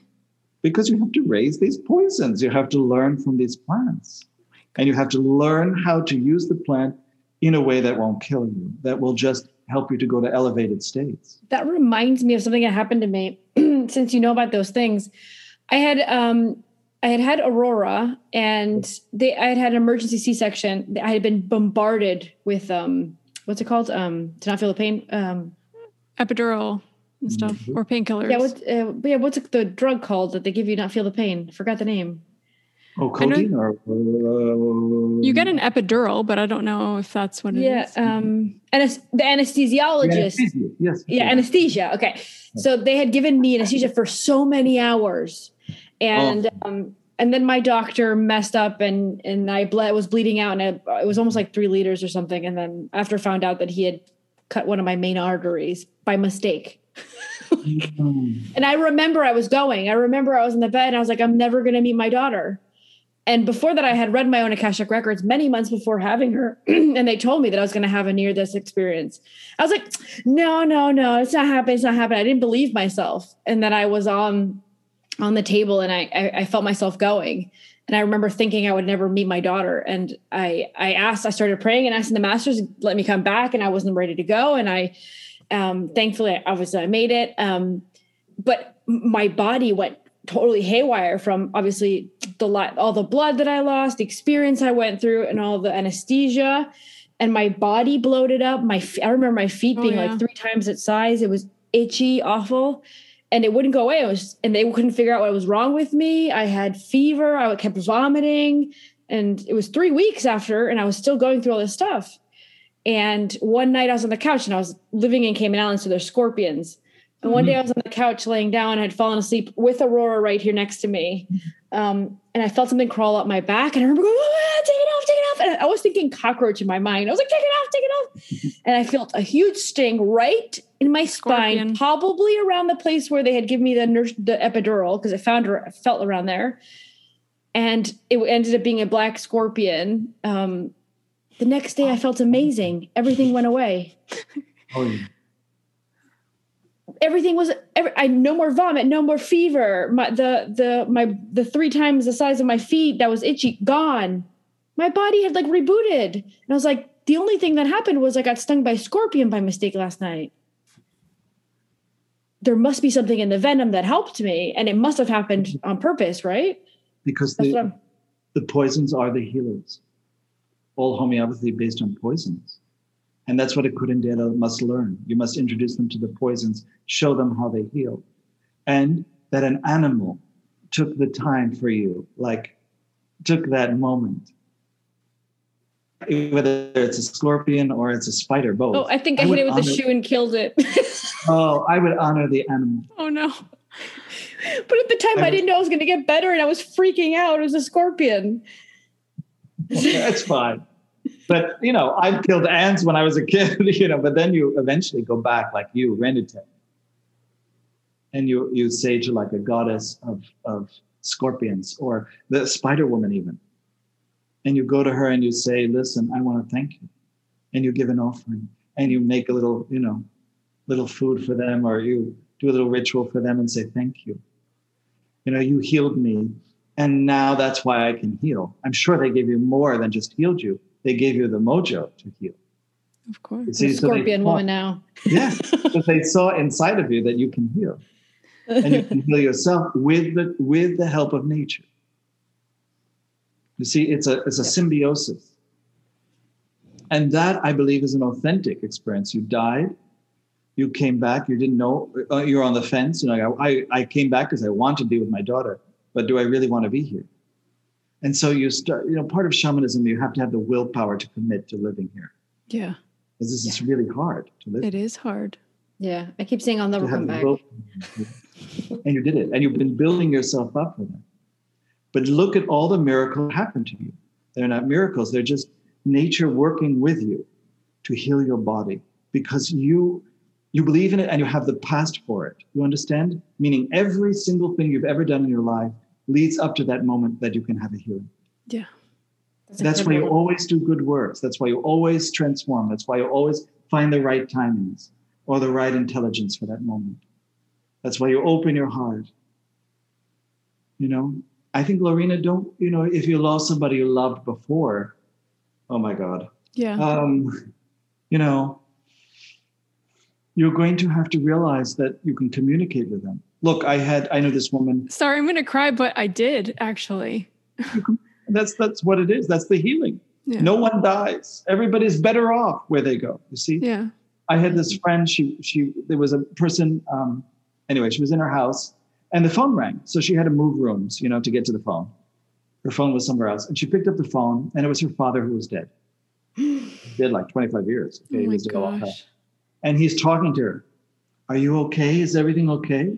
Of course, she's crying. You know, Daddy, that's you, Daddy. And that was heartbreaking when her father left. And sure enough, they get a knock on the door, right? And it's the police. And they said somebody had escaped from prison with a gun, and they were right outside your bedroom. Oh, wow. And because you moved to their room, we were able to get them. What? saved saved their Only life. because of that phone. Oh my god, I have goosebumps. Oh my goodness. That's the truth. See, that Ooh. they can do that, especially if the person is more adept when they were in life. Yeah. Like, I, I had a teacher once who, with their own hands, used to manifest objects, like manifest things while they're doing the healing. Wow. Like, you know, insects would come out of the body, or, you know, they would make little tools for people or little gifts, and you mm-hmm. just watched it. You know, it's not, they're not like a magician, like, you know, playing games. They were able to manifest objects. I watched Christoph doing that, for instance. He loves to manifest crosses. I have no idea why. He really likes crosses. and he makes like little crosses. And I have some of his crosses. Sometimes they dematerialize, by the way, but most of them they stay a long time. That's so cool. I heard stories that like when something materializes like that, it actually came from somewhere. It was already in this 3D, but it came. So somebody lost it, for example, and you were able to materialize it where you are. Absolutely, and that that happened to me. My shaman said, when you go home, your your medicine stone is is on your desk. And I'm like, no, my medicine stone is right here. I just had it. We were just working with it. I said, no, no, no, it's now at home. Oh go home. So I, I I went all the way back home. It was a long journey. I came home, and there it was. So he had moved the stone. I feel like the whole time, oh my God, it like let me get home so I can check if it's there. And that's happened to Slovenia once. I, I lost my wand, my favorite. I've lost many wands, but I lost one of my favorite, you know, wands that had a spirit, a dryad of a tree. That, to heal, people would hold it and they would heal. And I lost it. I just, you know, I really was kind of despondent for about 24 hours. Like, where is my wand? You know, I mean, I, I have energies, I have powers, but I kind of like my wand. You know, I have attachments to things. And sure enough, I wake up in the morning, there it is, right at my feet. you know, like when you get out of oh, bed, like they have a little thing in front, like a little rug, and there it was. I laughed. Wow. You know, thank you, thank you, thank you. Yeah. Well, they said you're gonna, you're gonna, you have like 40 students coming, and they're all gonna do rituals, and so dedicate a ritual to us, and you know, because we can manifest. So I did one ritual about death. Okay, Lorena, just just to tell you, and this okay. because Lucy, I know, has gone through her own near death and she's out of it more so than ever, which is really, Lucia has some shamanic training. and Lorena, so have you. You're just, you know, you have to more remember. Yep. You know, I, you're a little afraid of your training. I am a little bit, So- yeah. You are. You're a little afraid. Yeah. And um, don't be afraid. I'm afraid of everything. She is. She's she, ever since she was a little fearful. girl, she was afraid of everything. I remember that. Well, if you really want a, a remedy, for, then you have to go towards your fear. hmm That's what I had to do as a shaman. My biggest fear was heights. So the first thing the shamans did was put me in ropes and dangle me off a cliff where it was a 4,000 foot drop. And I did that left- actually. I forced myself to go rappelling and mountain climbing. And you ended up loving it. I loved it. Yeah, see? But my Yeah. little legs were shaking the whole time. But remember the feeling. Yeah. Remember all your little ways of courage. You know, lots of people came to me in this life and they said, I don't want to be a, a housewife again. I don't want another life where I am just, you know, with a man, being a housewife, and blah, blah, blah. That's an empty life. I've had four lives like that. I'm so bored. Could you please help me to be, be initiated into something more exciting? So I whacked her on the back, and that was the beginning. You her. you know, change your assemblage point, right? Yeah, yeah. The old Toltec method. Just whack them in the back. Poor lady. And I said, This is what you asked for. Got to be careful what you ask for. And don't you want to face your fears? I mean, tremendous fears. You know, never did anything. So I said, Well, let's have experiences. We're going to take you to the sacred site. Oh, no, I just want to do ceremonies that are nice. No way. Mm. No, we're going to go do some heavy duty stuff. And then she slowly, slowly changed. I forced her to go on a vision quest, like no food, no water, three days. So she really came back like exhausted, like Oh, drained. and hangry. Yes. But she had a vision. First vision of her life. And that made me so happy. You know? Even though I had to give her copious amounts of water and help her and lie down and everything. Um, I needed her to go to her edge. That was her edge. Mm. Do you do these healings What? virtually or do they have to be in person? I like to do them in person. You know, Crystal says, let's do them now virtually. It's, well, I, I try. You know, I can do it virtually. You can send energy. You can send chi balls to people, right? That's very easy. You make the little chi ball and send it. Uh, you know, I focus on people. I like to go to this little point, this little point in the back of your head, like a little indentation, and you Mhm. can enter the center of your skull. And there's like a little uh, room in the center of the skull. And what you do is you imagine um, this room has these things that are plugged in. You know, like like you do- like you plug in speakers and speaker wire and all that stuff, and you start unplugging everything because you don't want all these plugs in. But taking them out, taking take it's meditation, you know, keep doing it till they're finally all out, and then you you go into this inner room to go into somebody else. You go into their brain, and then you start to heal their brains you start to heal. You like like demons. Also, demons are actually brain uh, synapses. They're separated aspects of the brain, and it's very wild. But you can start to call actually certain di- different demons, like of the Goetia or whatever, to heal somebody's brain.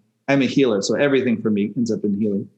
And then I teach other people. Let's go into this brain area, this room, and let's start working to take a bullet out of somebody. I like to do that if they were shot in the head or let's go into the whole body and see you know where the black areas are let's start to pull it out and this room has been incredibly helpful for me and i use that for for many things that i do i like to put my hands behind somebody's head and then connect to their room Wow.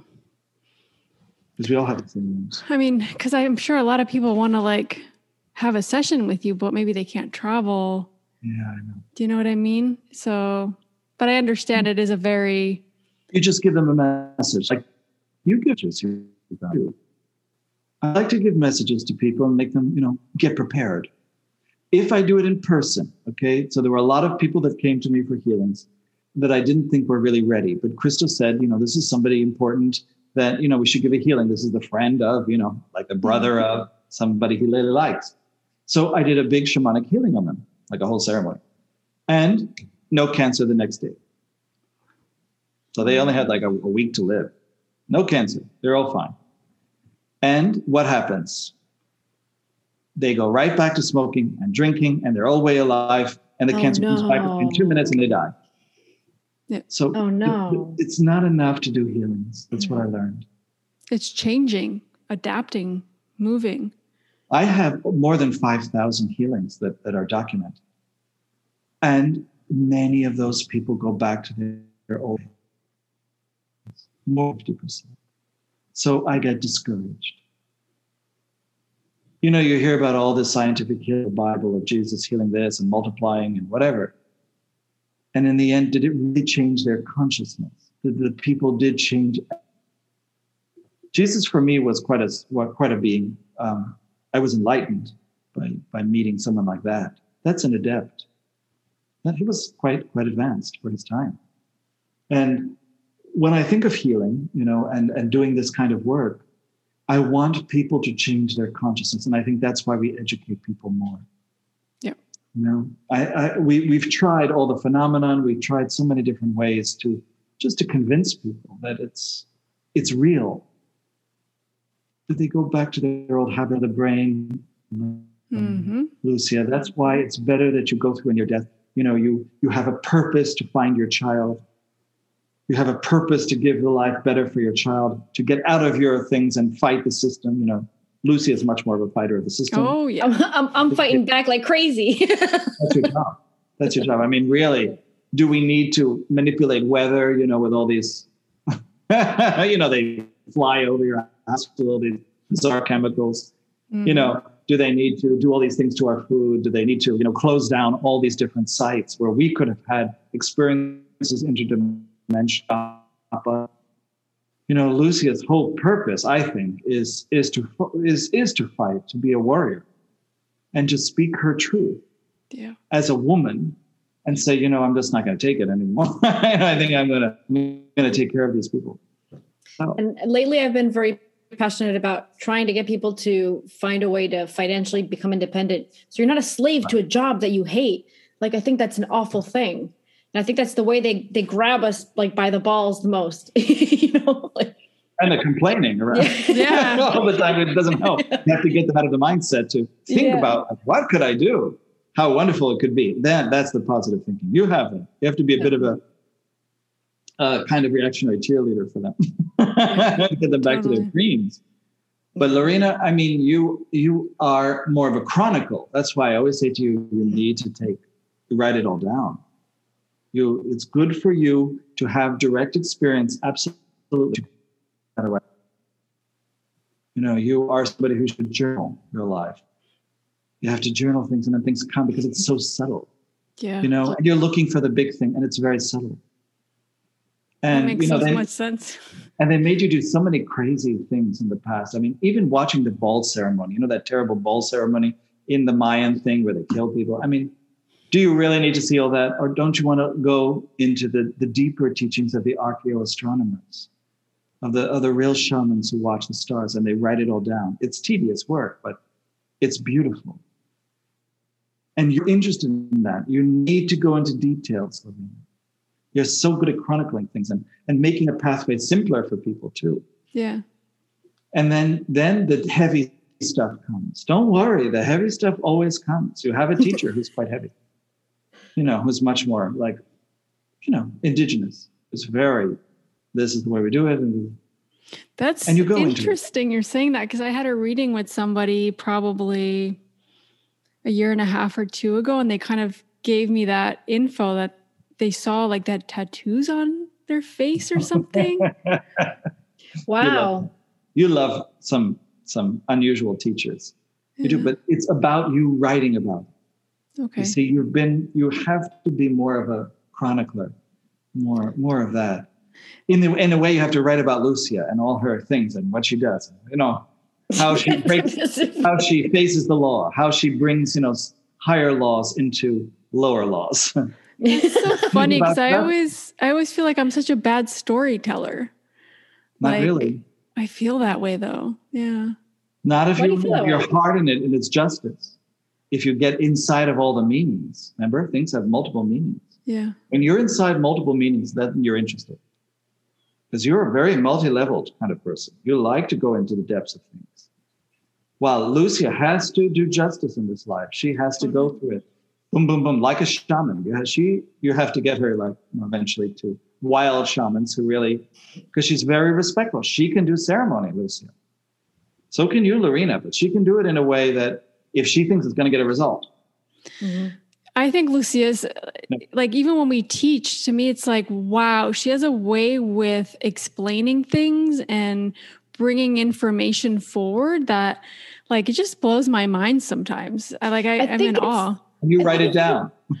Yeah, I'm the Yeah, she wrote it- organizer. I'm the I can't. If I organizer. write it, You have to if I write it down, I mess it up. I can't. No, you're that. not supposed to write it down, Yeah. Lucy. Other people do that. I need to write everything down. Yeah. Yeah, that's Lorena has to has to be a chronicle of her time because more things are happening than we realize, Yeah.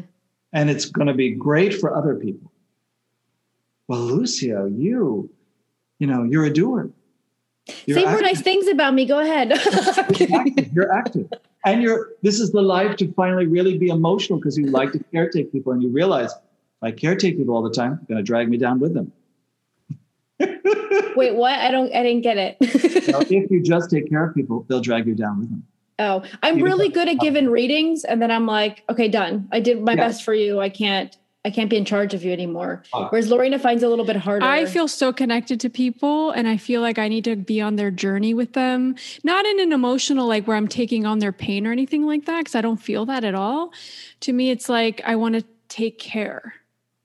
Like I want to be a part of that journey. I'm getting goosebumps just saying that. It's like That's weird that you say that because you feel like you want to take care, yet you still haven't decided if you want to be a mother. yeah, there's moments that I It's feel pulled in responsibility. It's a big responsibility. it's a big responsibility, yeah. you you you have to ask yourself more power comes with more responsibility that's just the way life works Mhm. i had to assume tremendous responsibility i had a thousand students there's no way you have to be responsible they're calling you at all hours of the night Yeah. sometimes and you're like wow my goodness what happened no that you don't call me about that you can call me about okay you know you have to kind of show them i'm not here to babysit you No, and I don't feel that way at all. I think like even yesterday I got an emergency reading and I was like, yeah, I'm there. Like this time I'm and it's like take like care yeah take care Yeah. of your own heart I yeah, I do. I do. I I don't feel I don't want to say I don't, I don't feel emotionally invested in that way. I just feel connected. I don't know I don't know how to explain it. It Well- fulfills me, it gives me purpose. certain sacred sites are awakening. And because they have specific shields, specific things over them, it is Mhm. interesting to visit them because it gives you a moment of clarity. It gives you a moment of, oh, now I see what's happening in the world. Now I see what's going on in me. And then you leave and you come back to your work. Mhm. sometimes and that's also a ritual. A ritual is that way because you do enough rituals and then all of a sudden there's the clarity. You know could take a few. Yeah. and you know then the spirits say i want more offerings more offerings. You think oh god how many offerings do i have to give? You know it's my house you know like bizarre. But you do it because you realize that i have to eat i have to take these things so do they. And they don't ask for much you know they ask for such little things like some whiskey or something you know Yeah. think, why do they need whiskey they don't drink because they just inhale you know? That reminds me of things that they do in Uruguay. Um, I think it was Yemanjá, the um, the goddess of the ocean in Uruguay. It was in yes. February. What Yes. February? I don't It's February, I date. think, yeah. Everyone creates like a little boat thingy, and they put the offerings, and you let it out. Now, if the ocean flips it over, she didn't accept it. You're not going to get what kind of you're looking for. If it goes out, it means she accepted it, and yeah, you're going to get for kind of wealth and for abundance and for yeah the silver coins and bec- but she's so lovely well you know some people are just asking Yemanjá once but the idea is it's a practice that goes on all year Right. you know Yeah. of, of meeting her of, of honoring of listening you know you learn to listen to spirit Have you ever gone to Uruguay and seen that? They do that in February, and you'll find beaches all around Oh, Uruguay. Brazil too. People dressed in white. only in and rio bunch. only in Wow. rio reveillon reveillon rio which is Yeah. everybody's in white and they do it that's big I did that. It's it was huge. Mm. Yeah. and beautiful i like The I'm- hope. I'm- I love seeing the hope in everybody when they do it. Yeah. And when people are united, it's much more powerful. Yeah. I'm I'm a son of Oshun, you know, so it's different for me. I have to go to waterfalls and things like that. Oh yeah. Call her, you know, I I I Oshun. you know, I do my thing. Yeah. And um, I love Oshun, no no question. She is too beautiful and she's been fantastic in my life. She also gave me more luxuries than I could ever imagine. And I just thank her. You know, I don't know why she wanted to give me that, but she did. And then she says to me, you know, this leaf over here is luxury too. Why don't you sit in that leaf? So I sit in the leaf and, you know, this is Oshun. She's quite amazing. And then, you know, Ochosi, of course, I'm a, I'm a son of Ochosi. So I like to be in nature. I like the trees. I'm a warrior of nature. And Ochosi, very not as many people work with. And when he comes, you know, you have to make you have to give him an altar in the middle of a tree. I used to work with the Shamanic Institute of Brazil, who I like very much, and and mosquitoes used to come and bite me all over my body. So I had like elephantitis, and like you talked about how big your feet were. I was like giant from all these. I had never been to Brazil before, and here I'm teaching, and I didn't realize you have to put on like DEET everywhere. It's Yeah. I was putting on like little citronella. And what happened after that is um, I became immune to lots of things like typhoid, and I can't imagine. I started to build immunity, so I realized I needed to go through this as my initiation into Brazil, Oh, Yeah. and that protected me whenever I went into the jungle afterwards, the rainforest, because the rainforest, you know, there's so much in there. I was sitting on a log and I had no idea. My friend said, "You cannot move." Why? There's an anaconda right beneath you. Oh my God, I would die. oh no, no, no. Finally. and I looked down and you could see it, you know, moving. And it was just wrapping around the same tree I was on. Oh my gosh. But it was just going underneath. And and you know, I got the skin. Oh, you did. oh, you that do. was- Oh, that was the most wonderful moment. I wore it for a long time, you know. Then it dries out, unfortunately. You know, you have to keep it in the refrigerator. But you know, I wore it for a long time. And I used to visit the Indians, you know, with my and all the Indians have different animals, like they were the cat people. I really, you know, I like cats. Oh my God, I feel like I want to watch a documentary about your life. Like, Oh, oh, the Mayorunas. They're they're a tribe with whiskers. They actually indent whiskers, and they look like cats. oh, And you go so to visit them, and they do ceremonies for cats. Oh my God! Can I live there forever? Fascinating. I love- In- I love middle of the cats. And it takes like you know hours to get to them, and then you finally get there, and there they are, the cat people. That's in Brazil. Brazil. Mhm. And it's in crazy. near Iquitos. You know, you have to take the Arapa River and you have to keep going. Um, I'm not a big ayahuasca person. I did it um, for quite a long time. Um, I would never do it now, but it helped me. It I I was too open anyway with my sight, and it opened it even more. And that was my first experience with insects, praying mantises and insects. So all of a sudden, I was on ayahuasca and there was a giant insect in front, like really tall.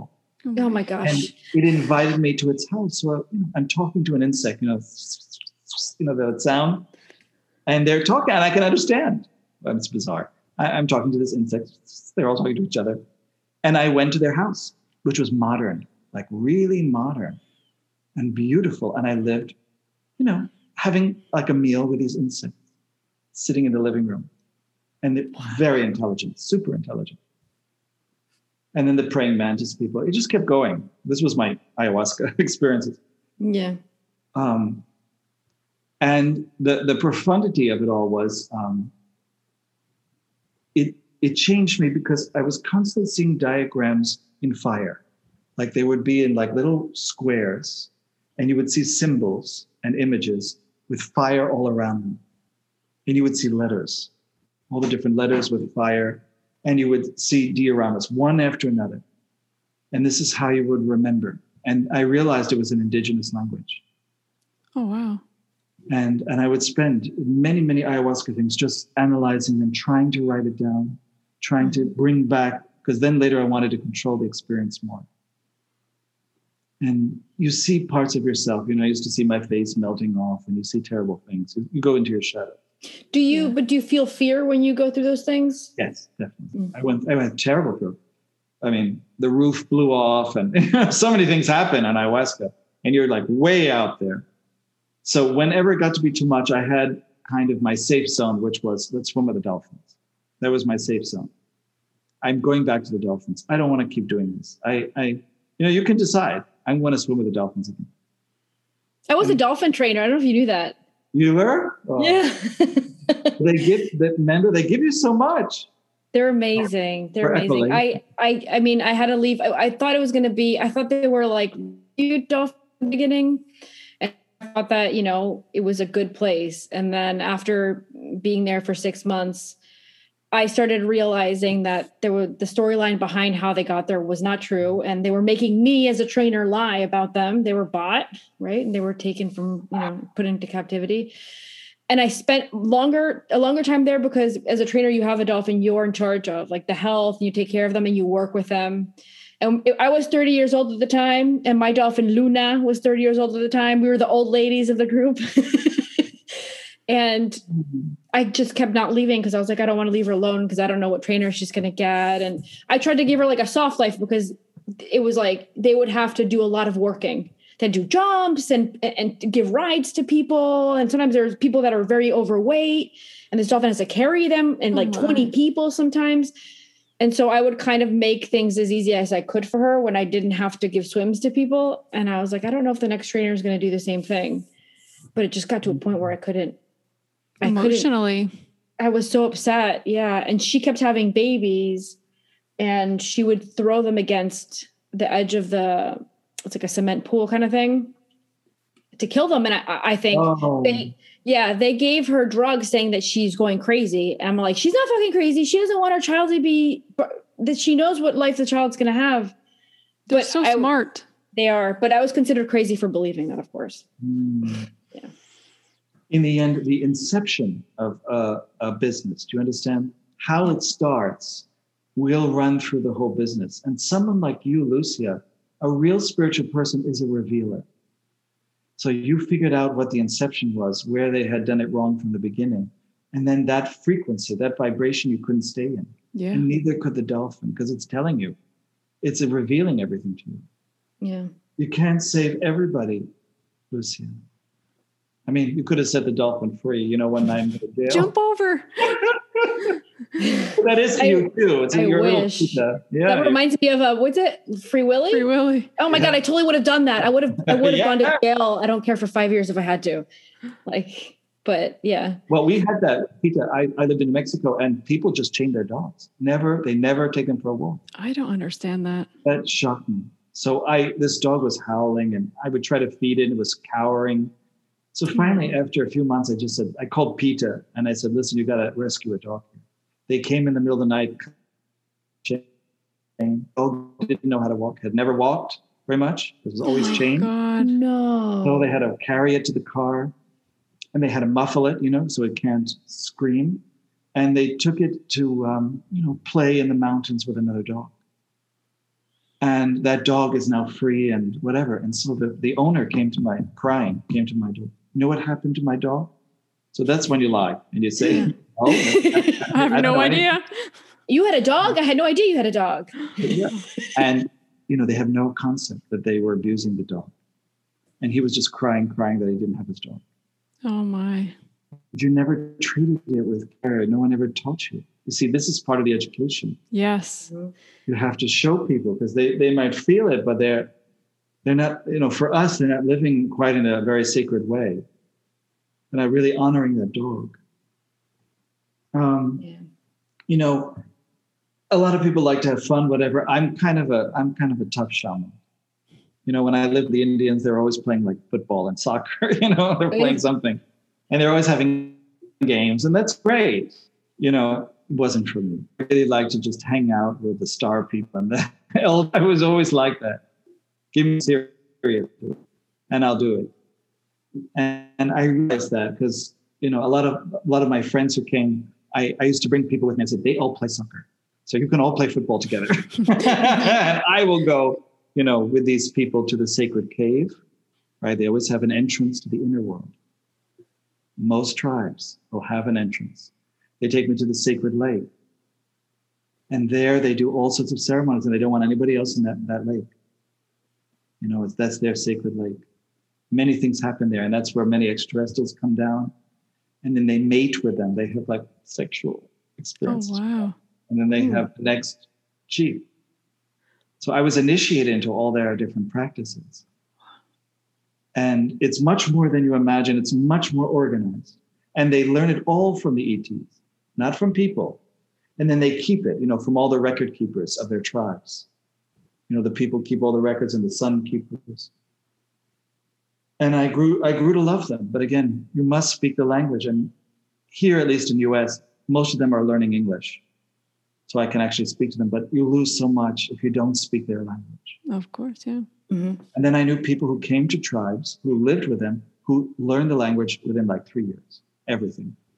And they had mastered all the ceremonies in three years. And then you realize this is somebody else, Yeah. somebody who came specifically to do this.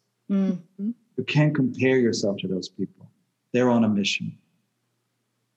Yeah. And now, you know, everything you do, all, all your readings, you know, all the transformations you're going through, that's also for your families. Because as you evolve, you know that you are transforming your families. Yeah. You're transforming lineages in huge ways. You can't imagine it.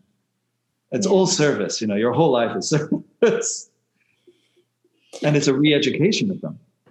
You know, I- I'm coming off a little bit off topic here, but you were Yes. just talking about like that reminds me of the aspect of sexuality.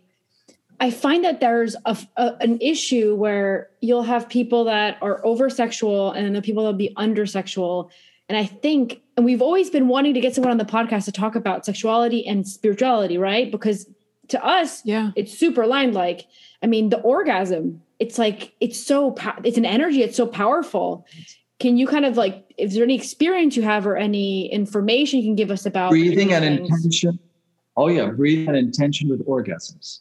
First of all, uh, what what you do is you build yourself up to an orgasm, okay, and you don't do it first time. Second time, you again you this is I'm talking about the male version now, but a woman can do it inside of us. You second time you build up the orgasm, and then you don't orgasm. You just before you orgasm you shut it down. It's like tantric. You have to do that. It's tantric. Everybody does this. Third time, again, you build it all the way up, and then with an intention, what do you want? You can only focus on your intention during the orgasm. You don't focus on the good feeling only. Okay. You focus on what do you want? Do you want money? Do you want a new car? You know, that's the basic stuff. Or A cabin in the middle of nowhere away from people. yeah, yeah. yeah. Do you want a new home in the, the yeah? Do you want Yeah. uh, an advancement in your practice? Do you want to uh, open up? Do you want to have an ancient book come to you? Whatever. Hmm. I love those things. And so you you you then orgasm only thinking about that. That's the one sided. So you're building up your whole life to be able to focus in an orgasm, only on that. And then when the orgasm happens, you're feeling it and you're only thinking hmm of that one thing, like a one one minded thing. Yeah. Some people make a sigil for that. Some people put it on their hand, and then they put the the sperm or whatever, or you know, they put it on the on the uh, Oh.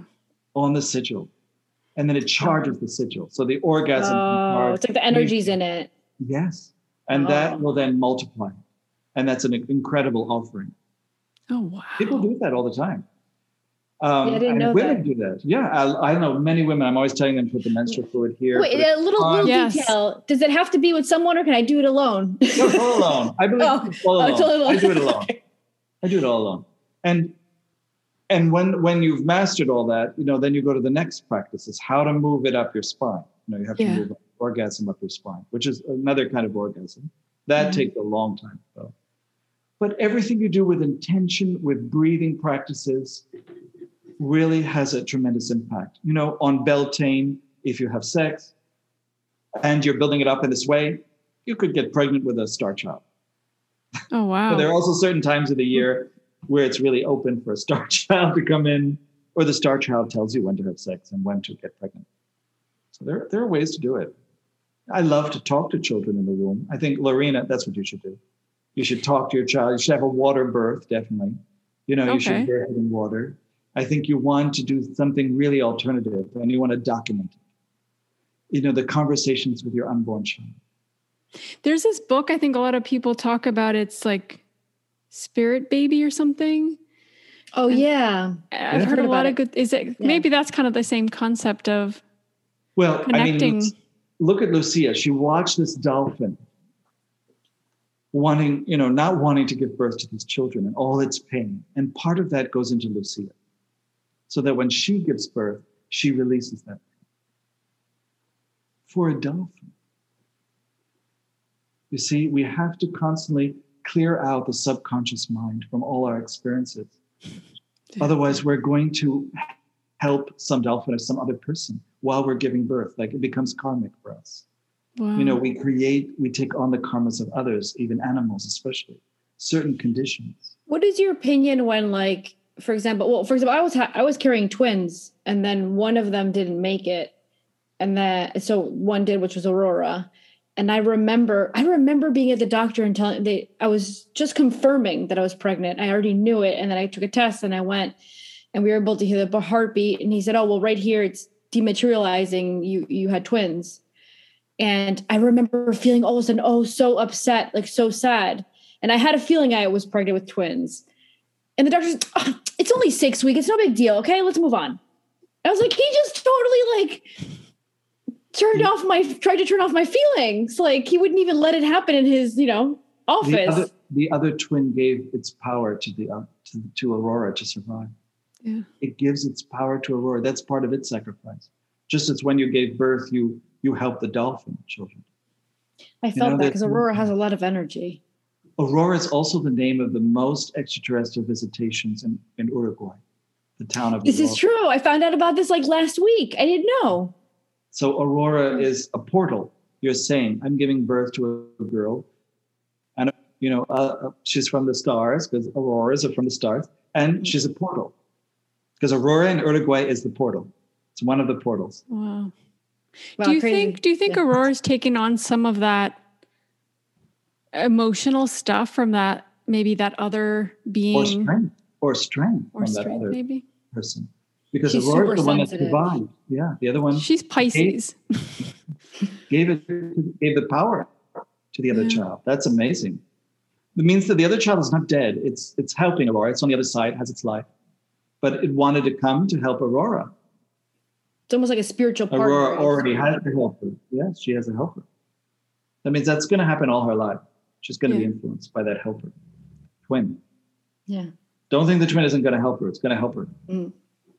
Different, you know, to learn her lessons. You know, we all choose a life plan, and then you have to live your lessons. And the Yeah. lessons, you know, are quite difficult, right? They're not so easy, and you have to go through them. You know, you can't all of a sudden say, "Oh, you know, I know this lesson's coming. I'm going to avoid it." No. You know, I know some No, of your games. I know some. You know, Lorena has some games. Believe me, she knows Yes. what's coming. oh my God, oh, Yes. yes. Lorena Oh. avoids it till like life says, that's it, I'm doing it for you. Yeah. I was watching her little timelines. How she likes to. kind of do that. You can't do that. Like Lucia knows. I got to go through this. You know, Yeah. there's no way I'm going to avoid this. I, you know, Lucia. I, am there I'm more are- like, let's let's get this done. All right, I'm out. I'm like, let me just stall way, and see if I can avoid avoid- this. yes. Yes, that's Lucy Some things you don't have to do. You you overdo it. But you did you did great. You did great. I'm watching you. But Lorena is like, oh no, I'm going to lines. There you go. You like to skip timelines. Oh no, I'm going to take this timeline. It's going to come and bite you in the ass. I know. Oh, that makes me laugh so much. I've been, I've been fighting this with my sister since my entire life. Oh, But yeah. look, this is a different attitude. You know, uh, Lucia's attitude is let's go, you know, gung ho, and let's do it because I can't avoid it. yeah. And the sooner I My get it children- done, the sooner I can enjoy life Yeah. again. That's Yeah. kind of how I'm. Yeah. Let's move on. Let's move through.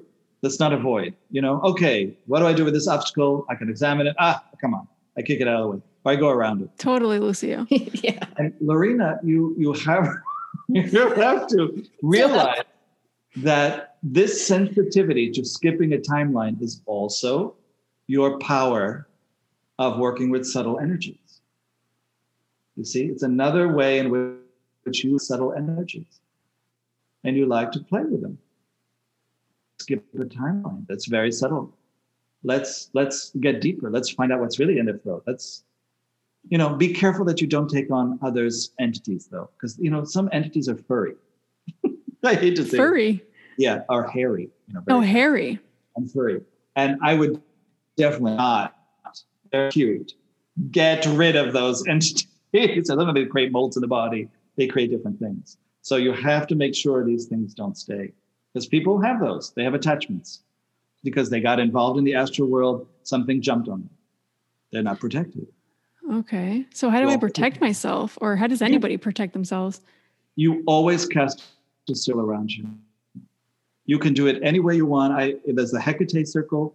You can do uh, Michael to my right, my left, Raphael in front of me, Gabriel behind me. Yeah. I love the Kabbalistic cross, Ate, Malkut, Vegebura, Vegedula, Leolam, Amen.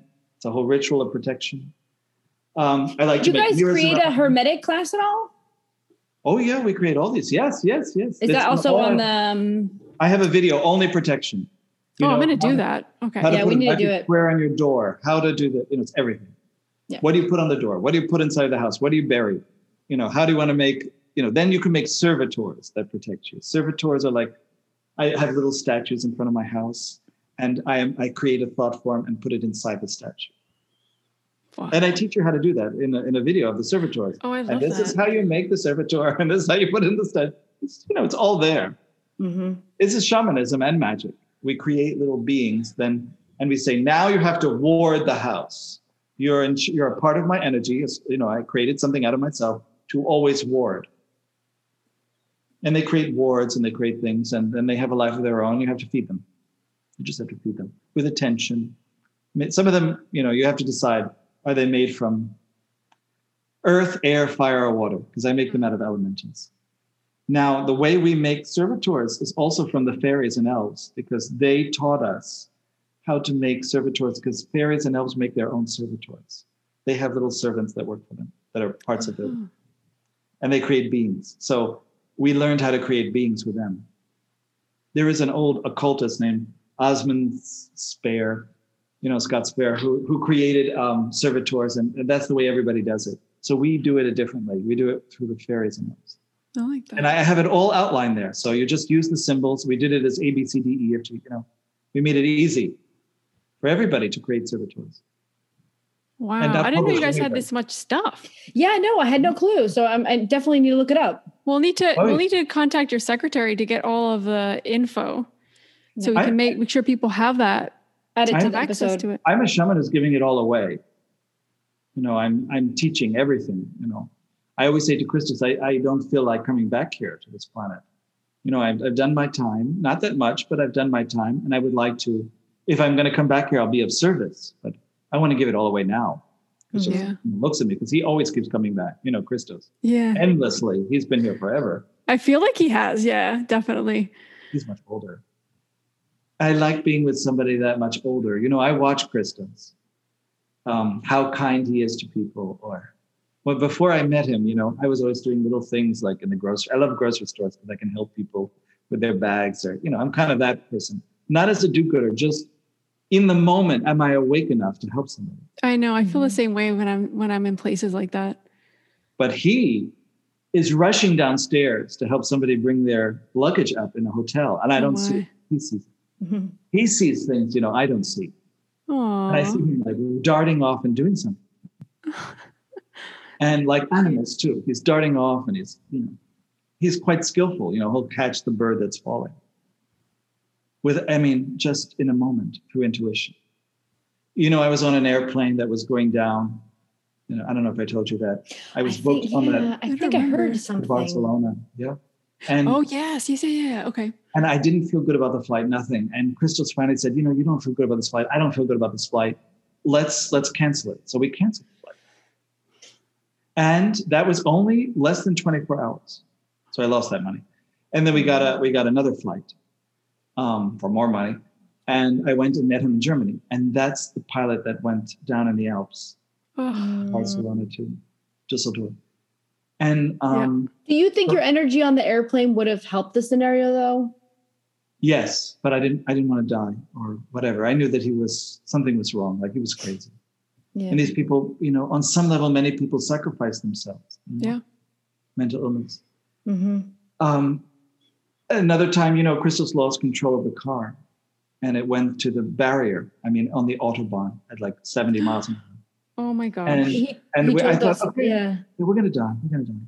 And that was the greatest peace ever, ever in our whole lives. The angel, the the spirits, everybody came, and then you just know you're not gonna die. One inch from the barrier, the, the car shut off. He was so happy. Christos was so upset. And I was like, no, let me drive. Let me drive. I love the way you guys talk about each other. yeah, I think that's so sweet. Like it's just so nice to see. Well, I admire him. I look, I think in a partner, you should look up to your partner. He has proven to me over and over again. I mean, he he decides to cook and then he masters cooking. Yeah, Sorry, my dog. And then, you know, he's agreeing with me. So then, you know, and then I, you know, I watch him do different things around the house. You know, like how he masters this or how he masters that all day long. And even when he's incredibly lazy, I'm, I'm tough on him. You know, I'm tough on people when they're really lazy. But I realize he needs that. He needs that rest. Mhm. He's resting more than he ever has. He's never slept this much in his life. So he's healing something deeply. You you know, you compensate, Lorena, people. You have to compensate. You have to balance people too when you live with them. You have that unconditional love for them no matter what they do. And you have to have a commitment, even if it's mental and you can't always feel it all the time. Like I told you, I'm not necessarily so monogamous. I don't always feel it, but I'm not going to do it. You know, I have enough willpower to say no and say yes to what is a good experience, no me or what, or to bring me deeper into myself to face, you know, I spend a lot of time facing darkness in myself, facing everything, because we're human beings. It's part of mm-hmm. it, right? And you I see tragedies, imagine. you see things, and then you transform it in you, and you turn it. You know, that's the transmutation process into available energy you'll need later. So how do you? And you do that. You, you, do that. If there's something that's inside of you that you consider a dark part of you, how do you go through the process? What like you look at it, you I meet it. You what? I objectify it. I bring it out of me. I meet it. I objectify it. I bring it out of me. I face it. For instance, you take a candle. Let's let's take one thing. You take a candle. You go into a dark room, such as sunrise, and you're not allowed to fall asleep. You're not allowed to go to the bathroom. You can only stare at the candle. Oh my god! Not happening. I'm going to fall asleep and. well, you prepare. You see, everything is preparation before a ritual. You go to the bathroom. You don't eat for 24 hours. You know, you don't have to go. Right. And then finally, you're sitting in front of the candle and you can't stop. I mean, you want to fall asleep. And just when you want to fall asleep, just when it's too much, all of a sudden the weird shadows all over the walls, the strange noises. Okay, these are thought forms. These are the things you created over your life. This is the darkness. Mm. And bizarre things. I mean, you and the knockings and the, you know, the whole thing. Do you recognize those things you're seeing or or do you have to figure them out? Well, it makes your skin crawl. Mm-hmm. yeah. oh my God. You know, shadows everywhere, you know. You feel that. You feel that. You know that they're you. That everything that happens here is, is me. And so by the morning, as long as I keep looking at the light, as long as I keep bringing the light, they're one and the same thing. I release the illusion. and then all of a sudden, it is dawn. You know, you've been through hell, you've been through the whole thing, you're coasting, and then on. There's a tremendous peace. Yeah. You faced yourself. And I've done that in many ways, you know, in a, in a sweat lodge, in many things. I love sweat lodges. We release everything. Everybody releases it together. The things that happen. And when you're with some very good people, you know, in a sweat lives, Oh, is that like the um, the Temazcal in Mexico? Is it like that? Yes, you go into a, a lodge like oh, a yeah. woman's womb. Yeah, I did it. I have, remember. And you have, you know, the fire pit where you've already blessed all the wood, and you've done. Everybody has a prayer for each wood that they put in the fire, and there's a fire keeper, and everybody takes turns, and then you bring the fire lodge, and you know, you pour herbs over it, and you you do your yeah. blessings of north, south, east, and west. You call mm-hmm. spirit and what happened in all that, I mean, it's hot. I'm telling you, some of these are super hot. You have different rounds. You know, you can leave during the rounds, you can stay. Yep. And all, all of a sudden, you know, there was this moment when lights just filled it because everybody and nothing to really all these spirit came as little lights, and the whole thing was just lit up, the whole sweat lodge. And the ducks, they were like little sparks. Fantastic. Wow. Those are spirit. They're visiting you. And that's real. That's not something I made up. No, of course not. It's real. So all of you, you know, it's good to believe. Whatever you believe becomes real for you, Lucy. And Lorraine, you know, what you believe. And your parents believe something completely different. So, you know, it's hard in the subconscious to, in any way, extricate yourself from what your parents believed. Yeah. I love to teach Hecate rituals. You know, Christos taught me amazing ones, you know, where everything changed and Hecate came, you know, and then he said, I want to show you. So he photographed me. And there she was with her hand on me, or Hecate, you know, walking around, Hecate staring at me, or whatever. and it was all my little interactions with Hecate. And she's lovely, you know, with the dark hair. And she's, you know, she comes older, young. She likes to change. And I grew to love her. I grew to you know her. You know, and and and her priestess, you know, Medea, another witch, fantastic. You know, she did incredible things. And just you know they come sometimes. We used to have Santa. You know, we had a house dedicated to Saint Lucia. the I remember the story. Yeah. Yeah. She came through the window, and we photographed her coming through the windows because they like doors, windows. Dead people sometimes knock. That means open the door for them Oh god. if you want to.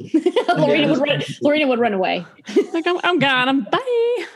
It's the only time you, you'll see her hurry up. Because she's very, very simple. Get used to it. You have to get used to it because they're around. I know You know, they're we around. Share, we share the world. You know, Of I, I make a circle around my house and I say you can't come into the house anymore. yeah. But you can come around here. You know, certainly a lot of souls are looking for ways to pass. So you always light a candle for them. I have lots of yellow candles for souls that are dead.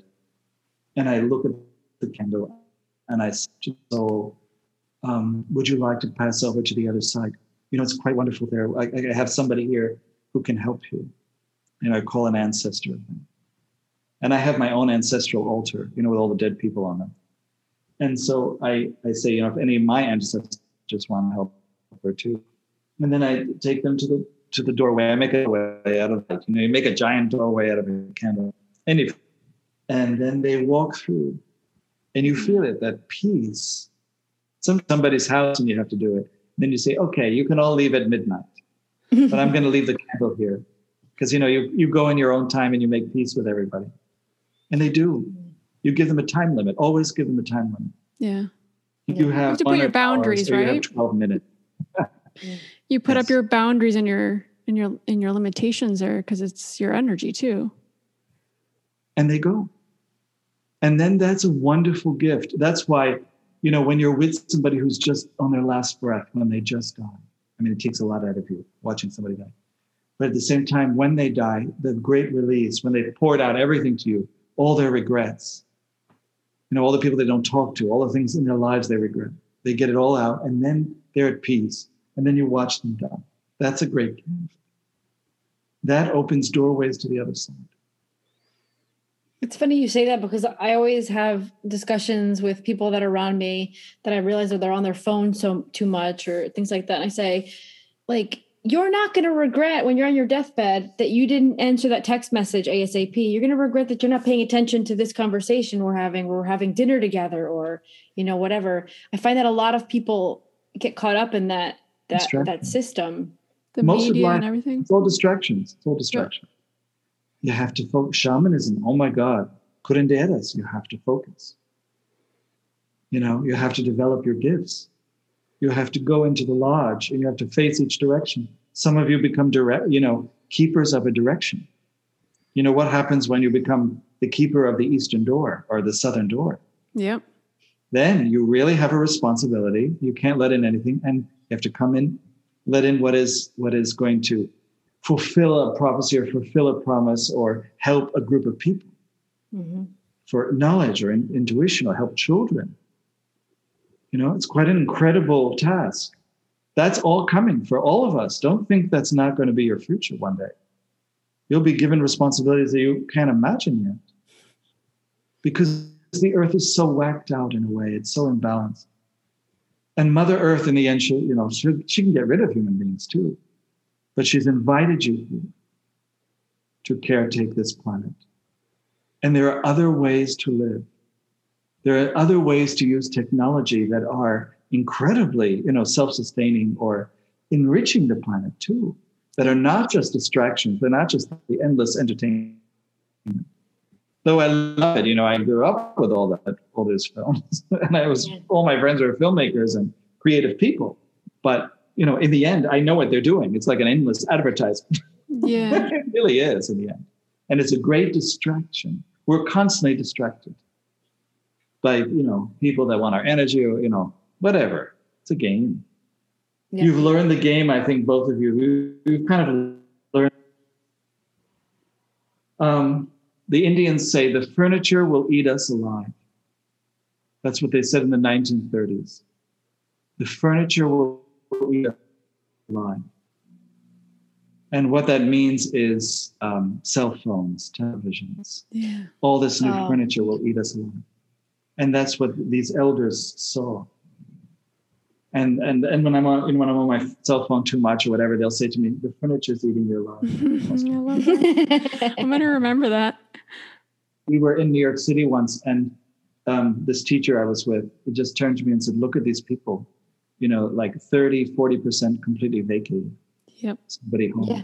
nobody in there, just going about their daily lives. They're, they're not there, Foster. And one day they'll be gone. Mhm. And just like animals who vacate their bodies here, they go to the spirit world, they don't stay here.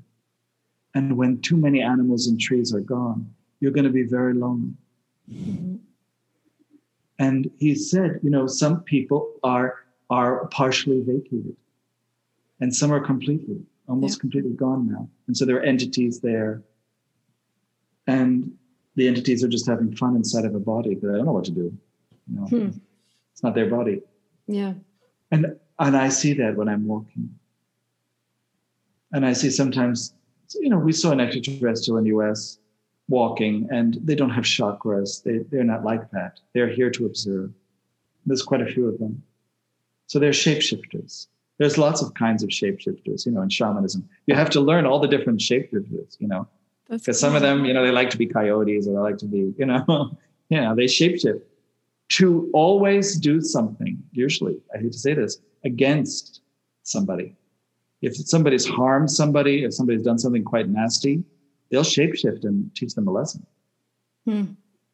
Wow, you'd be careful of certain shapeshifters, because then if they're after you, you have to ask yourself, what did I do wrong? What did who did I, you know, walk Who did I kill? yes. And then you have to figure out because shapeshifters, they can blow on you. You know, they can blow things onto you. And then you have things inside of you. what like Oh, what what what are they blowing? Like a blow dart. Like a blow dart. Peru, it's a blow dart. There's a lot of them. There's some very nasty shamans in Peru that blow dart you. And then I would spend like a lot of time taking out these blow darts. I had a shaman who tried to piggyback into me. I remember that story from the Oh, podcast. Yeah, that's Yeah. scary. And and I learned, you know, I had to have a group of people to get them out. You have to flood somebody with light. That can happen too. So you have to protect yourself. You know, I can get very open with native peoples. But if I don't know somebody now, I kind of, Protect yourself. Protect. Yeah. Hmm. especially if I'm in a big ceremony, I like to watch now. I have to say, I love to watch dances. I like to sit and just watch because I can, I want to tune into what planetary system they're dancing because it lasts all mm. day, you know, sometimes. Yeah. I was on the Hopi reservation and we picked up a hitchhiker. And I like to pick up hitchhikers on Hopi. I really love Hopi. And you know, it was it was a shaman, it was a medicine man. of course, every time I picked up a hitchhiker, always a medicine man. Oh wow. So I realized, okay, there's something to this. So we would talk about the medicine. You know, they say very little. And then he said, I'm going to a dance. You want to come? Because I give them corn. My whole my whole car is full of corn because I'm oh, always giving gifts of corn. That's what you do. You give corn. You give of your essence. And so he took me to the hummingbird dance of all dances. oh. And so I sat there with this medicine man and his friends and watched the hummingbird dance as the girls came out and that hummingbird hair and the whole bull roars. And it just touched me so deeply. And that was the, the, the final straw of the hummingbirds. We have a hummingbirds here. They come right up to us, you know. We just we're sitting outside. They come. I love them. I love You, you that. go to, you go to love them. We have one lady here. She has like 20 hummingbird nests in her backyard. Oh, Wow. and so you you you just want to watch them you know all day They are beautiful. because they connect to something greater Yeah, remember you can the sh- see it. Yeah this shaman once told me the age of flowers is the fifth world. It's like hummingbirds with pollen. Mm. it's all pollen paths. And so the, they used to teach me how you take the pollen from the corn plant and how you put it you know out as an offering for the spirits and how they all love to pollinate the world. And they pollinate whatever you want you know?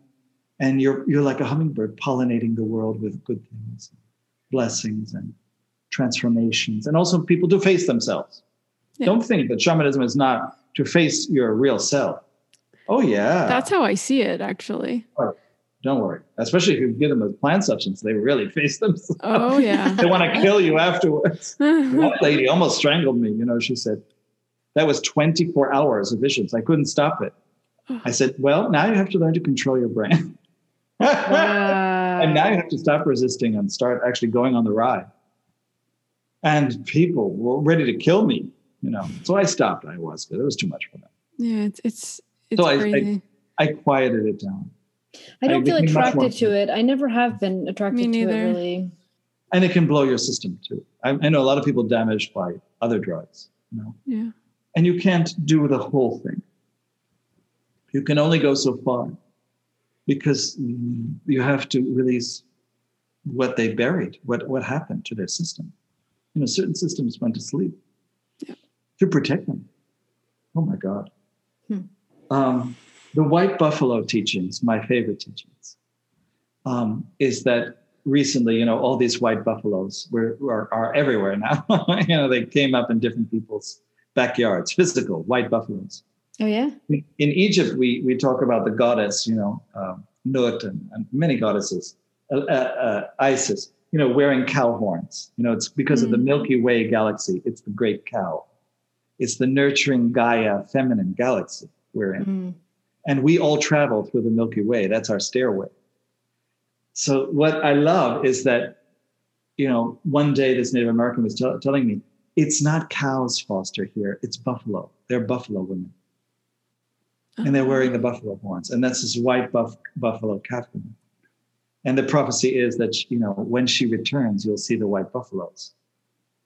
And they genetically realize they're not albino buffaloes. They're not like, you know, how once in a while yeah. an albino. No, they're actually the white buffaloes, not albinos. And that touched me so deeply. And I started to tell everybody the white buffalo story of how, you know, she came, she was, you know, she's an Atlantean, let's be honest. Mm. But she came to the to the Indians and she brought the sacred pipe and she brought, you know, she had really studied them, she had really loved them. And she brought them, you know, she said women shouldn't be walking behind a man. They should be equal. They should appreciate each other. I should appreciate what each other's do. You know, we have to be reminded of that. They were forgetting all that. There was no no animals. You have to understand. They were starving. And so she brought the buffalo to eat as well.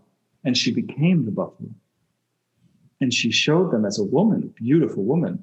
You know, the first man came after her and wanted to have sex with her. And so she Mm. turned him into like a pillar of salt. You know what I mean? Don't come with the wrong intention. right. See, now you're getting into sexuality. First comes the honoring, the respect. The other man respected her, and then he brought her eventually the next day to the village. You know, he was an integral to that. And then he, she came and she gave this teaching. They were all ready for her. And she taught about the children and taught about, you know, the sacred pipe and how to do the songs. She brought everything, everything that I love in Native American culture. Even the sun dance, which is incredibly profound, where they you know they ripped flesh from them from themselves if you're asked to dance you better just do it because it's one of the most incredible things you prepare all your life for really and then you do the dance and you're ripping flesh and everything from your Oh, that sounds awful. All for the sun all for the sacrifice for all people you do it for all people to the sun and i understand that you know i don't think that we have to do the whole jesus thing on a cross and be martyrs anymore i don't think this is the time to be martyrs Yeah. though I know people are still martyrs in Africa, especially if you're a witch or a gay, you know, they martyr you. Yeah. If you're trans transgender anywhere in the world, there's there's so much going on. Yeah. Yeah. And Yeah. these kind of people, like transgender people, I think very much, you know, they are very fearless what they're doing. Yes. It's actually changing things here. And that's quite a profound something you would understand, Lucia. It's it's really, I would say a warrior path. Yeah, you gotta be ready to take whatever someone's got to throw at you. It's not it's not easy. Because they're constantly being killed. And going in a Oh. completely different path. And they show themselves to you. You know, you meet them and you say, Oh, you're transgender. I got it.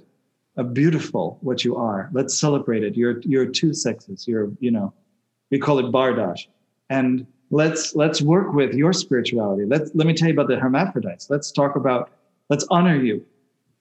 Mhm. Let's let's I think the biggest and- issue we have is we we need to label everything. Everything Yeah. needs to go in a box, Yep. And that's No. what creates issues. you start to accept everyone. Oh my goodness.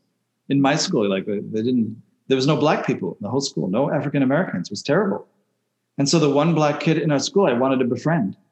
Mm-hmm. people looked at me like, What are you doing? We don't befriend those people. Are you crazy? But that's America was very racist when I was yep. growing up. And then the minute I went to college, I said, I want black friends. I, I told my father, I want black friends. I want to have friends who are African American. And that brought me to voodoo, as I said, you know, right. No more do I want to own my white people in my life. Forget it. Mm. It's imbalanced. And now I have yeah. tons of students. I'm, I'm getting students from, from Singapore, from China. I have all these Chinese people now. And, and so I'm starting to try to teach them their old ways, the shamanism of the Taoists, the you know the old kings and the shamans that were in China. Cool. And what they taught. And then Christos and I started to teach all the different Greek gods. So how do you do what what do they like as offerings? How can you meet them? What rituals you can do for Greek gods? Oh, it's fantastic. And so we created a divination, you know, set that we use to communicate through the uh, the letters of ancient Greek to the different deities, so that you can do divination. There's lots of divination. Wow, so much. you guys have so much. I love it. Yeah, I love it. My God, thank you so much for like sharing all I mean, we've been wisdom. on. I don't know how long know. we've been with you for hours. Yeah, we've been on for over two hours. I think. Oh yeah, oh because we got on at like two, and it's four thirty here. But before we go, I just wanna, I just wanna like get in maybe your perspective on how best for people to go that are listening to go forward from today on for whatever might be coming, for them to best align themselves or handle whatever life has to throw at us. Well, things are opening this summer. So this is a summer where you still have to be conscientious. You still have to care how you are with other people. We've all learned now how to be more antiseptic, how to be in our energy too. And the people who have not learned that may never learn it.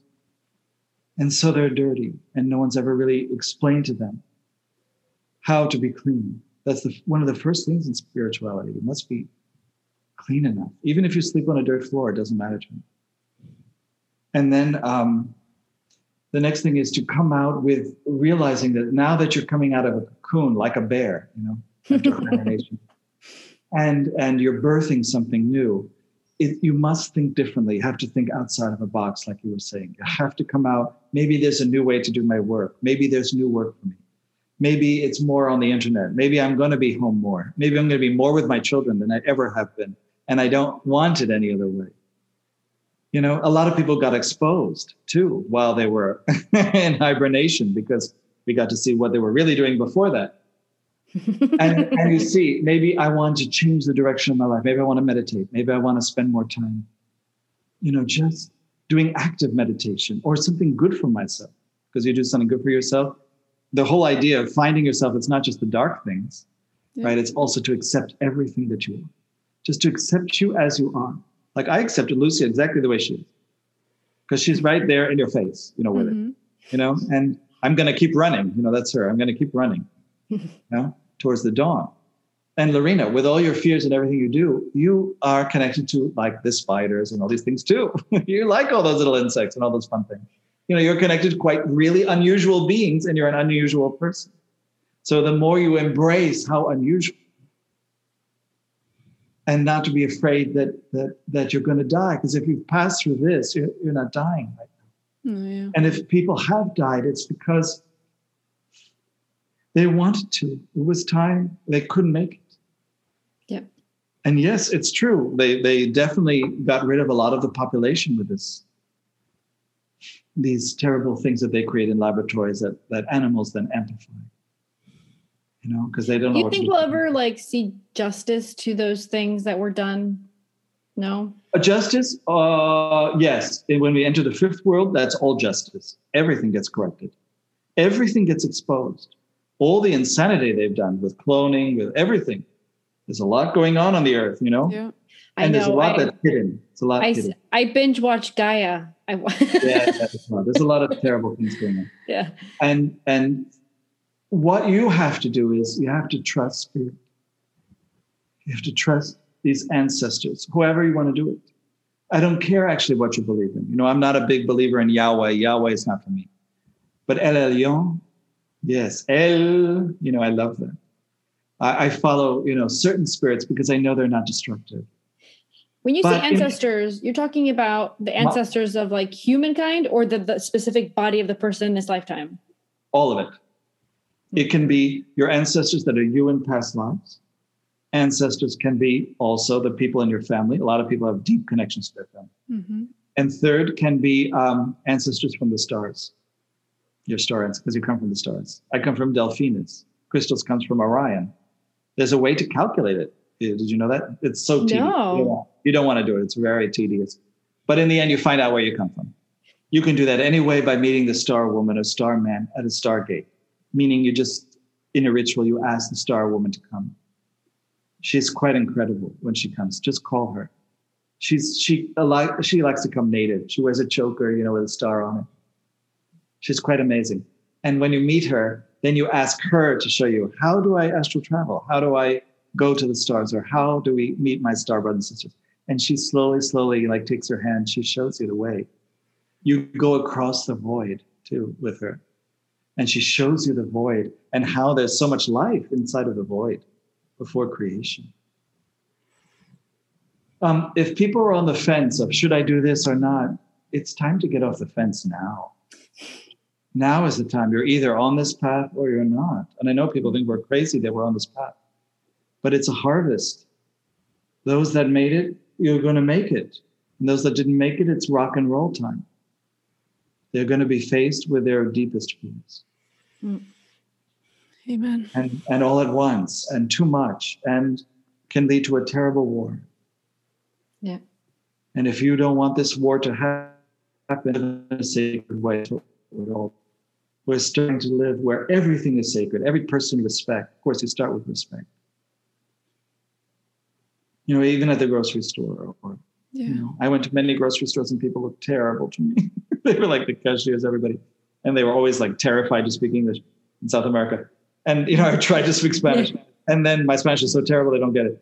And then we're sitting there, and I have to make them laugh. I have to find some way to break the ice because I need them to have a different kind of day.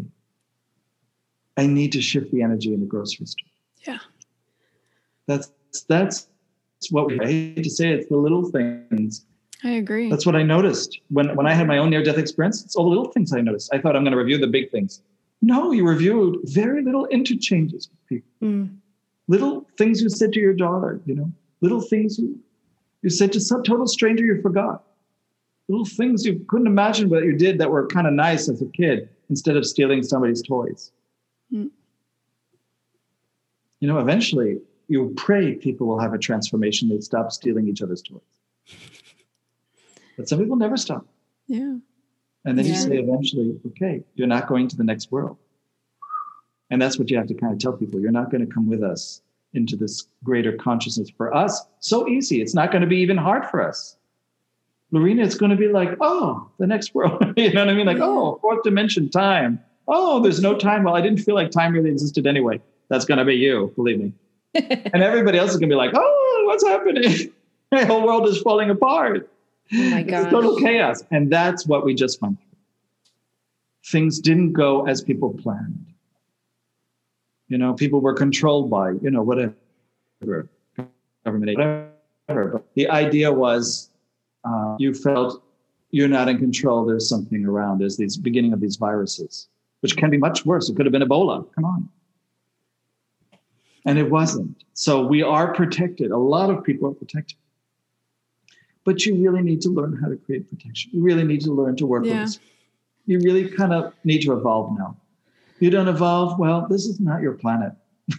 Yeah. No, I agree. I, we feel the same way. And we say that message on the podcast all the time too. So, Compassion is amazing.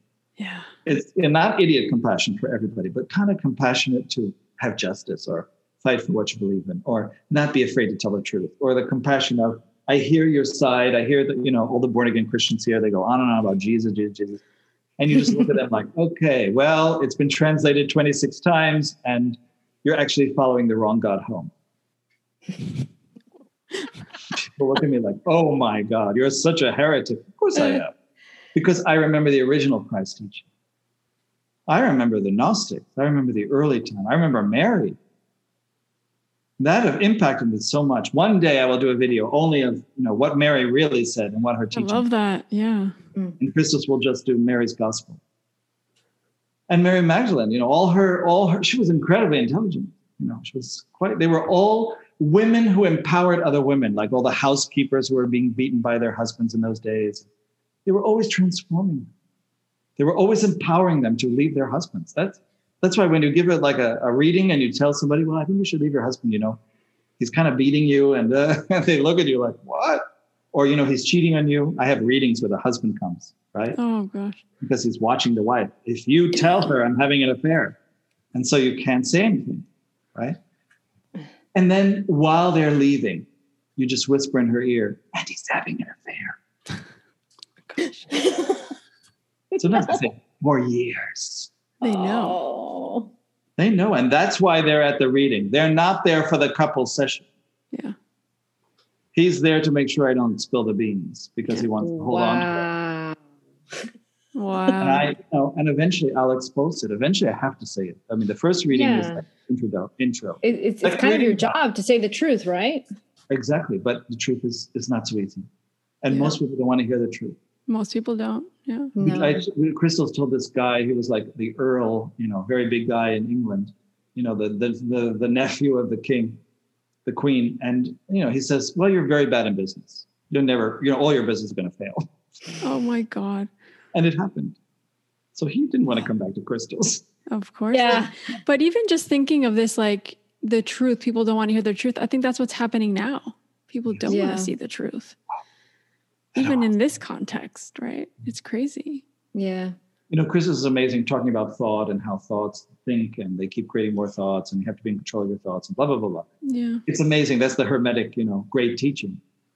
But when I see people like this and you say the truth to them and they don't like you for it, Yeah. like Reagan's, Reagan's press secretary came to me once. Just I, I, I've worked on a lot of famous people. And Reagan's press secretary, and I just said, I said it so truthfully, exactly what I thought was going on. And she said, you know, this isn't resonating with me. I'm going to leave. Oh gosh. And then she said to my secretary, and you know what? She was a friend of my secretary.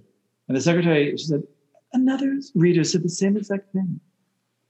But you know, it's just not true. Doesn't want to believe it. wow. Denial. That's. She had a big center, big spiritual person, whatever. She was like the center because they had so much money. They built like a center to the goddess. Mm. Oh There my so God. much denial right now. It's insane. It's always been there. What? How? How do you do it? Well, after a while, you know, when born again Christians talk to me, I try to talk in their language because you know I can talk the Jesus language. Not hard for me. I know the Bible in and out. I can quote. So I, you know, I give them the nice start and I bring them to a higher level. I remind them. Some of them are bipolar. You know, they're almost on that border. They're borderline people, and you try to help them to elevate because it's true when people get together and they believe these things. You can do the healings that Jesus did. Of course, you can Of course, yeah. Look at the power of the mind. So let's work with that. You know, I'm a shaman. Okay. Even though I don't believe anything you believe, you know, to me, you're like really ignorant because I read the Bible. I know the real thing and I know all the different tribes, you know, from Canaanites. And, you know, I like the originals. You know, I'm, I love the Nephilim. I'm, I'm a child of the Nephilim. Christos has the mark of, of Lilith. Mm. It's in his body. Any witch can see that. This is a real witch. Lilith marked him, which makes me so proud of him. Oh. You know, because it's you'll always speak up for women, and that's what I did in my life. You know, I told my father, "You really have to treat my mother differently. You really have to honor her. You know, she's a spiritual woman that can't live it, and she's never going to live it." When my mom died, you know, this I, I think I told you this giant elk. Uh, it's a deer with it was actually a deer with the big antlers. It's called the stag. Came in Los Angeles in the middle of the city and came to our garden. I didn't photograph it, but it came right up to us and said, Your mother died. Oh my gosh. Wow. And the phone rang and they told me, my brother told me my mother died. And that was the that, that's called the guardian of the forest. That all shamans know. That beautiful deer that they shot, you know, when Diana died, you know, Princess Diana, the big deer came and they shot it. That's the way they are. They're so violent. I'm not like that. You don't eat the deer and shoot it, but that's, that's the old way, the Celtic way. Yeah. Me, you you acknowledge the. Thank you for the message. Thank you, Spirit of the Forest. Yeah. Message. I am humbled, you know. I will fall down on my knees and thank you. But I don't. I never exaggerate. I just thank you. Yeah. Yeah, this is life. And I think the interaction with animals is probably the most magical. It is. Yeah. I think this this incredible thing with our kids, you know, when they're little and so formable. It's amazing. You just kind of want to put the, the right things into them. It's powerful. I, it was amazing to me meeting this actress, the famous actress, having a reading. And I asked her, So do your children see your films? Oh, never. They don't watch TV. I don't allow them to. I love it. Yeah. Okay, I understand. Because her spiritual practice was no distractions. You do your work, it's my work. I play this on film. It's a great gift, but I, I know the impact on others. Of course. Mhm. That's powerful. Wow. That's amazing. But karmically, she believes it's a distractor, but that's her job. Exactly. See the contradictions we all live by? Do you Yeah. see how hypocritical people are? hmm And how can you have a job that doesn't hurt the planet? You know, so you have to find things that really kind of help Mother Earth. You have to That's balance it out. You're actually doing that. You're doing that for your whole family for generations. People who really work and work hard and really care. No, I've watched extraterrestrials watch those people because they say, you know, that's actually quite good what they're doing. it Doesn't matter their job, it's just the way they're doing it. We used to talk about that snow. I don't know if you know what that is. Um, when you look in somebody's aura and you're in an airport and all of a sudden you see snow on their aura, like all I've all never over heard of that. I've never heard that. most wonderful thing on earth because that means that person every single life has uh, uh, always been good it's always been- Wow. You probably saw like a handful your entire life. you, don't, you don't see it that often yeah. and they're usually quite poor or whatever but they're very it's the snow it's the first time you see the snow christos and i were walking in la and there was a little black girl beautiful she was maybe 13 and 12 13 and we were just walking behind her because the aura was so big i Oh, mean wow. giant aura Oh, wow. we were just watching her. And finally, Christos turned to me and I looked at him and he said, Future President of the United States. That's why she's here. Oh, Future President. I love that. So I so then we stopped following her. I mean, she must have thought, what are these guys following me? But we just were wa- watching the aura. yeah, There's these guys are movies. following. Because there's movies in the aura, and you Yeah. see an illustrious being has come as a little black girl. Wow. And some people, you know, they're they act, they're so big on screen, whatever, and their aura is terrible. Mm. Look- um, yeah, I can imagine. uh-uh. I mean, Lucia really sees that. She sees two people. She says, "Oh, you're talking bullshit." That's that's Lucia. oh my God. And it pisses me off. And there are many of you now on Earth. There's so Good. many of you, like bullshit seekers. You know, you're like, I know you're doing a false teaching because there's so many false teachers now. Look at the internet. Oh, Lucia has a mm-hmm. radar for that. It's oh, crazy. You know what I what ticks me off lately a lot? I call it la la spirituality, where people think that you're supposed to sit here and manifest a great life all the time and never look at the dark, and never look at. I think that's not helping other people. Yeah, because when when you die, you go through a bardo. You know, out of yourself, you create out of your mind all of the things that are unresolved in your life. You understand Yeah. all the bardo, all the regrets, everything turns into a bardo, and it can trap you. So the idea is go through the bardo while you're alive. Look at everything that entraps you. Look at every false belief you have. Look at all the things, you know, all of a sudden you see, oh my God, I did such terrible things. So I have Mhm. compassion for these people, Yeah. but I have a boundary. You know, it's all those things. Yeah. just, hmm. But you see it in yourself, and then you forgive yourself. This is the great self love. yes. It's not narcissism, right? It's just wholeness, Yeah. the wholeness that creates the whole that you can travel with, you know. Yeah. that you're connected to all these. I, I love to talk. I talked in my last video about all the different things, the stages of a shaman, how you become a healer, how you become this. You know, there's stages, all the gifts that open. They're amazing gifts that can open. And they're normal, they're natural. Some people are born with them and some people develop them. It's a process. And this is the time for women. This is their empowerment, this is their leadership. This is the time when you want to really reach women and say, look what's inside of you. Mm. No. the adepts are looking for you. You know, they're looking for somebody who's who's growing. Sometimes when you meet a really great astrologer and knows the stars, they can talk to you yeah. because you can talk the star language. You can talk numbers. You can talk because you know they like to talk numbers. They like to talk geometries. Yeah. Yes. Do you find that? I mean, I I find it really hard to find men that are ready to Mm. accept spirituality, right? I know. You're looking It- for a native person. That's what I would say. Um, you're looking for somebody who comes from probably some some spiritual background, like they were ancestors who were shamans or witches or priests or you know of their clans or whatever. You're looking for those people, and they killed most of those people. They killed off whole lineages. You've got to understand. Wow. The reason why those men don't exist is because they killed them. The Mm. protectors of witches, protectors of women. Oh, It's been a- speaking of that, I watched. I started watching The Witcher on Netflix, and I'm like, I love it. Oh, I've never seen it. A, a distractor or no? It's, it's, I just of love all the witch witchy stuff in it. It's really good. because you see what you need to see. You understand? You see the wisdom in things. That's what you always see. You're, you know, you're only looking for the truth in everything. When you're watching a film, when you're, Of you know, you course, see yeah. beneath it. You know, I would tell Christos everything I see beneath a film, and he'll say, "Oh, please shut up." you know, I got it. I got it. I got it. That's But I- me. That's me. Oh my god. Yeah, but I got the whole thing. I got the whole vision.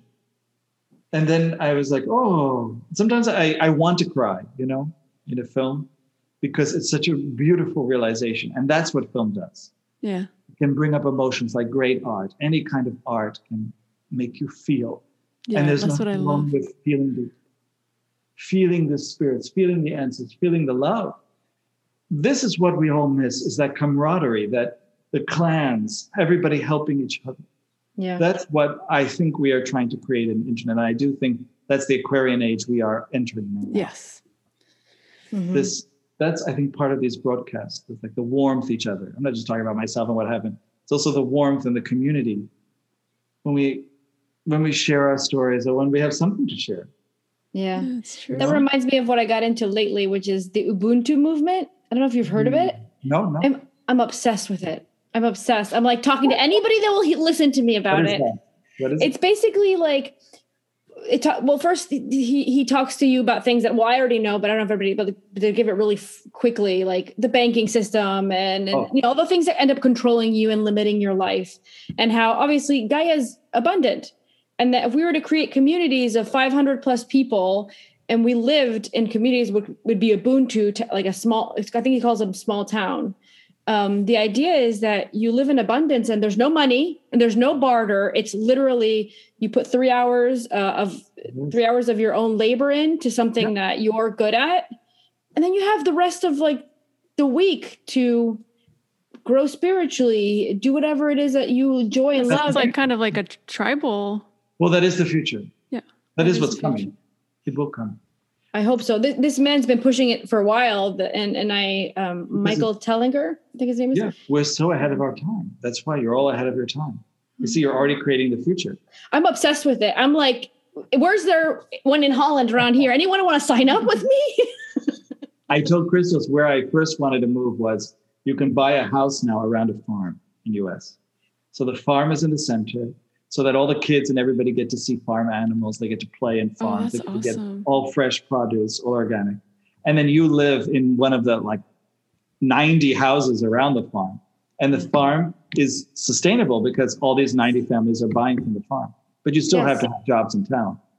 Yeah. But the idea is I wanted to live like that. I just I feel love like that's that. big Uh, yeah, if, yeah. It exists And- all around here, by the way. And the idea is there's scientists, there's people that like are good at what they do, Doctor. like Yeah. real healing, right? Yes.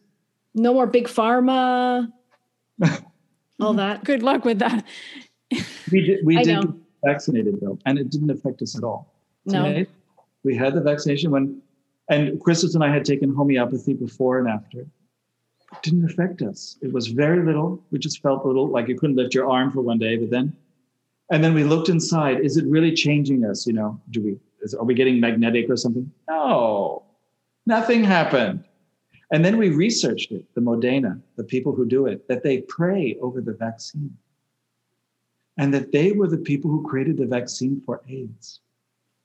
and that they had a breakthrough doing their vaccine for COVID to create one for AIDS. I heard something about that. Yeah. And that totally touched us. And we started to research who created that vaccine, these Moderna people, because that's the one we got. And, and we asked our guides, we only want the vaccine that's really good for us. okay, the one that could actually help us. Mm. And then we found out that they pray that there's intention in it, mm. just like the way we live our lives. And that's why we were attracted to it. That's awesome. Like when you like put intention on a glass of water and drink it. Yeah.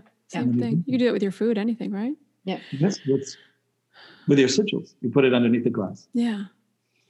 Awesome. or you do All the right. the cross on top of the glass and you make it holy water and you drink it. Yeah. Oh, okay. Yeah. Well, it, I, well, we better go here. well, we love you guys. We Thank you, you so much. Oh I gosh, would spend like... another three hours, but I got to go to sleep. okay. I love sleeping. So, thank well, you so much. Well, bless you.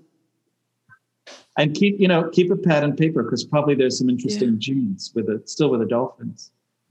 You know, there's a specific star Markov that is just for dolphins and whale people and it, it is a specific star for those who like, you know, oceans and oceanography. You know, there are stars for everyone. There are stars for for meeting masters. So, okay. Lorena wants to always meet masters. She doesn't realize I, that she does. I do. Yeah, I do. Yeah, I love that. And they're around her, and there are immortals. So, Thank bless you. you. The world Thank is much more than we so imagine. Much. Thank you so much for, for, for taking the time to talk to, to us and everybody. And yeah, we, we love we love, we love talking you to you guys and getting your views and stuff like that.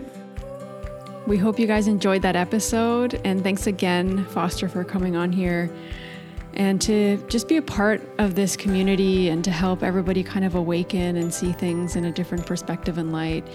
We really appreciate you. Thank you for all the work that you've done. We we're just over the moon and grateful for everything that you do and for taking time out of your busy schedule to come on here and just talk to everybody. So sending sending everybody a big hug and we really hope that you that you enjoyed this episode. Send us your comments, your feedback on Instagram or Facebook. And we'll see you guys on the next episode. Bye guys.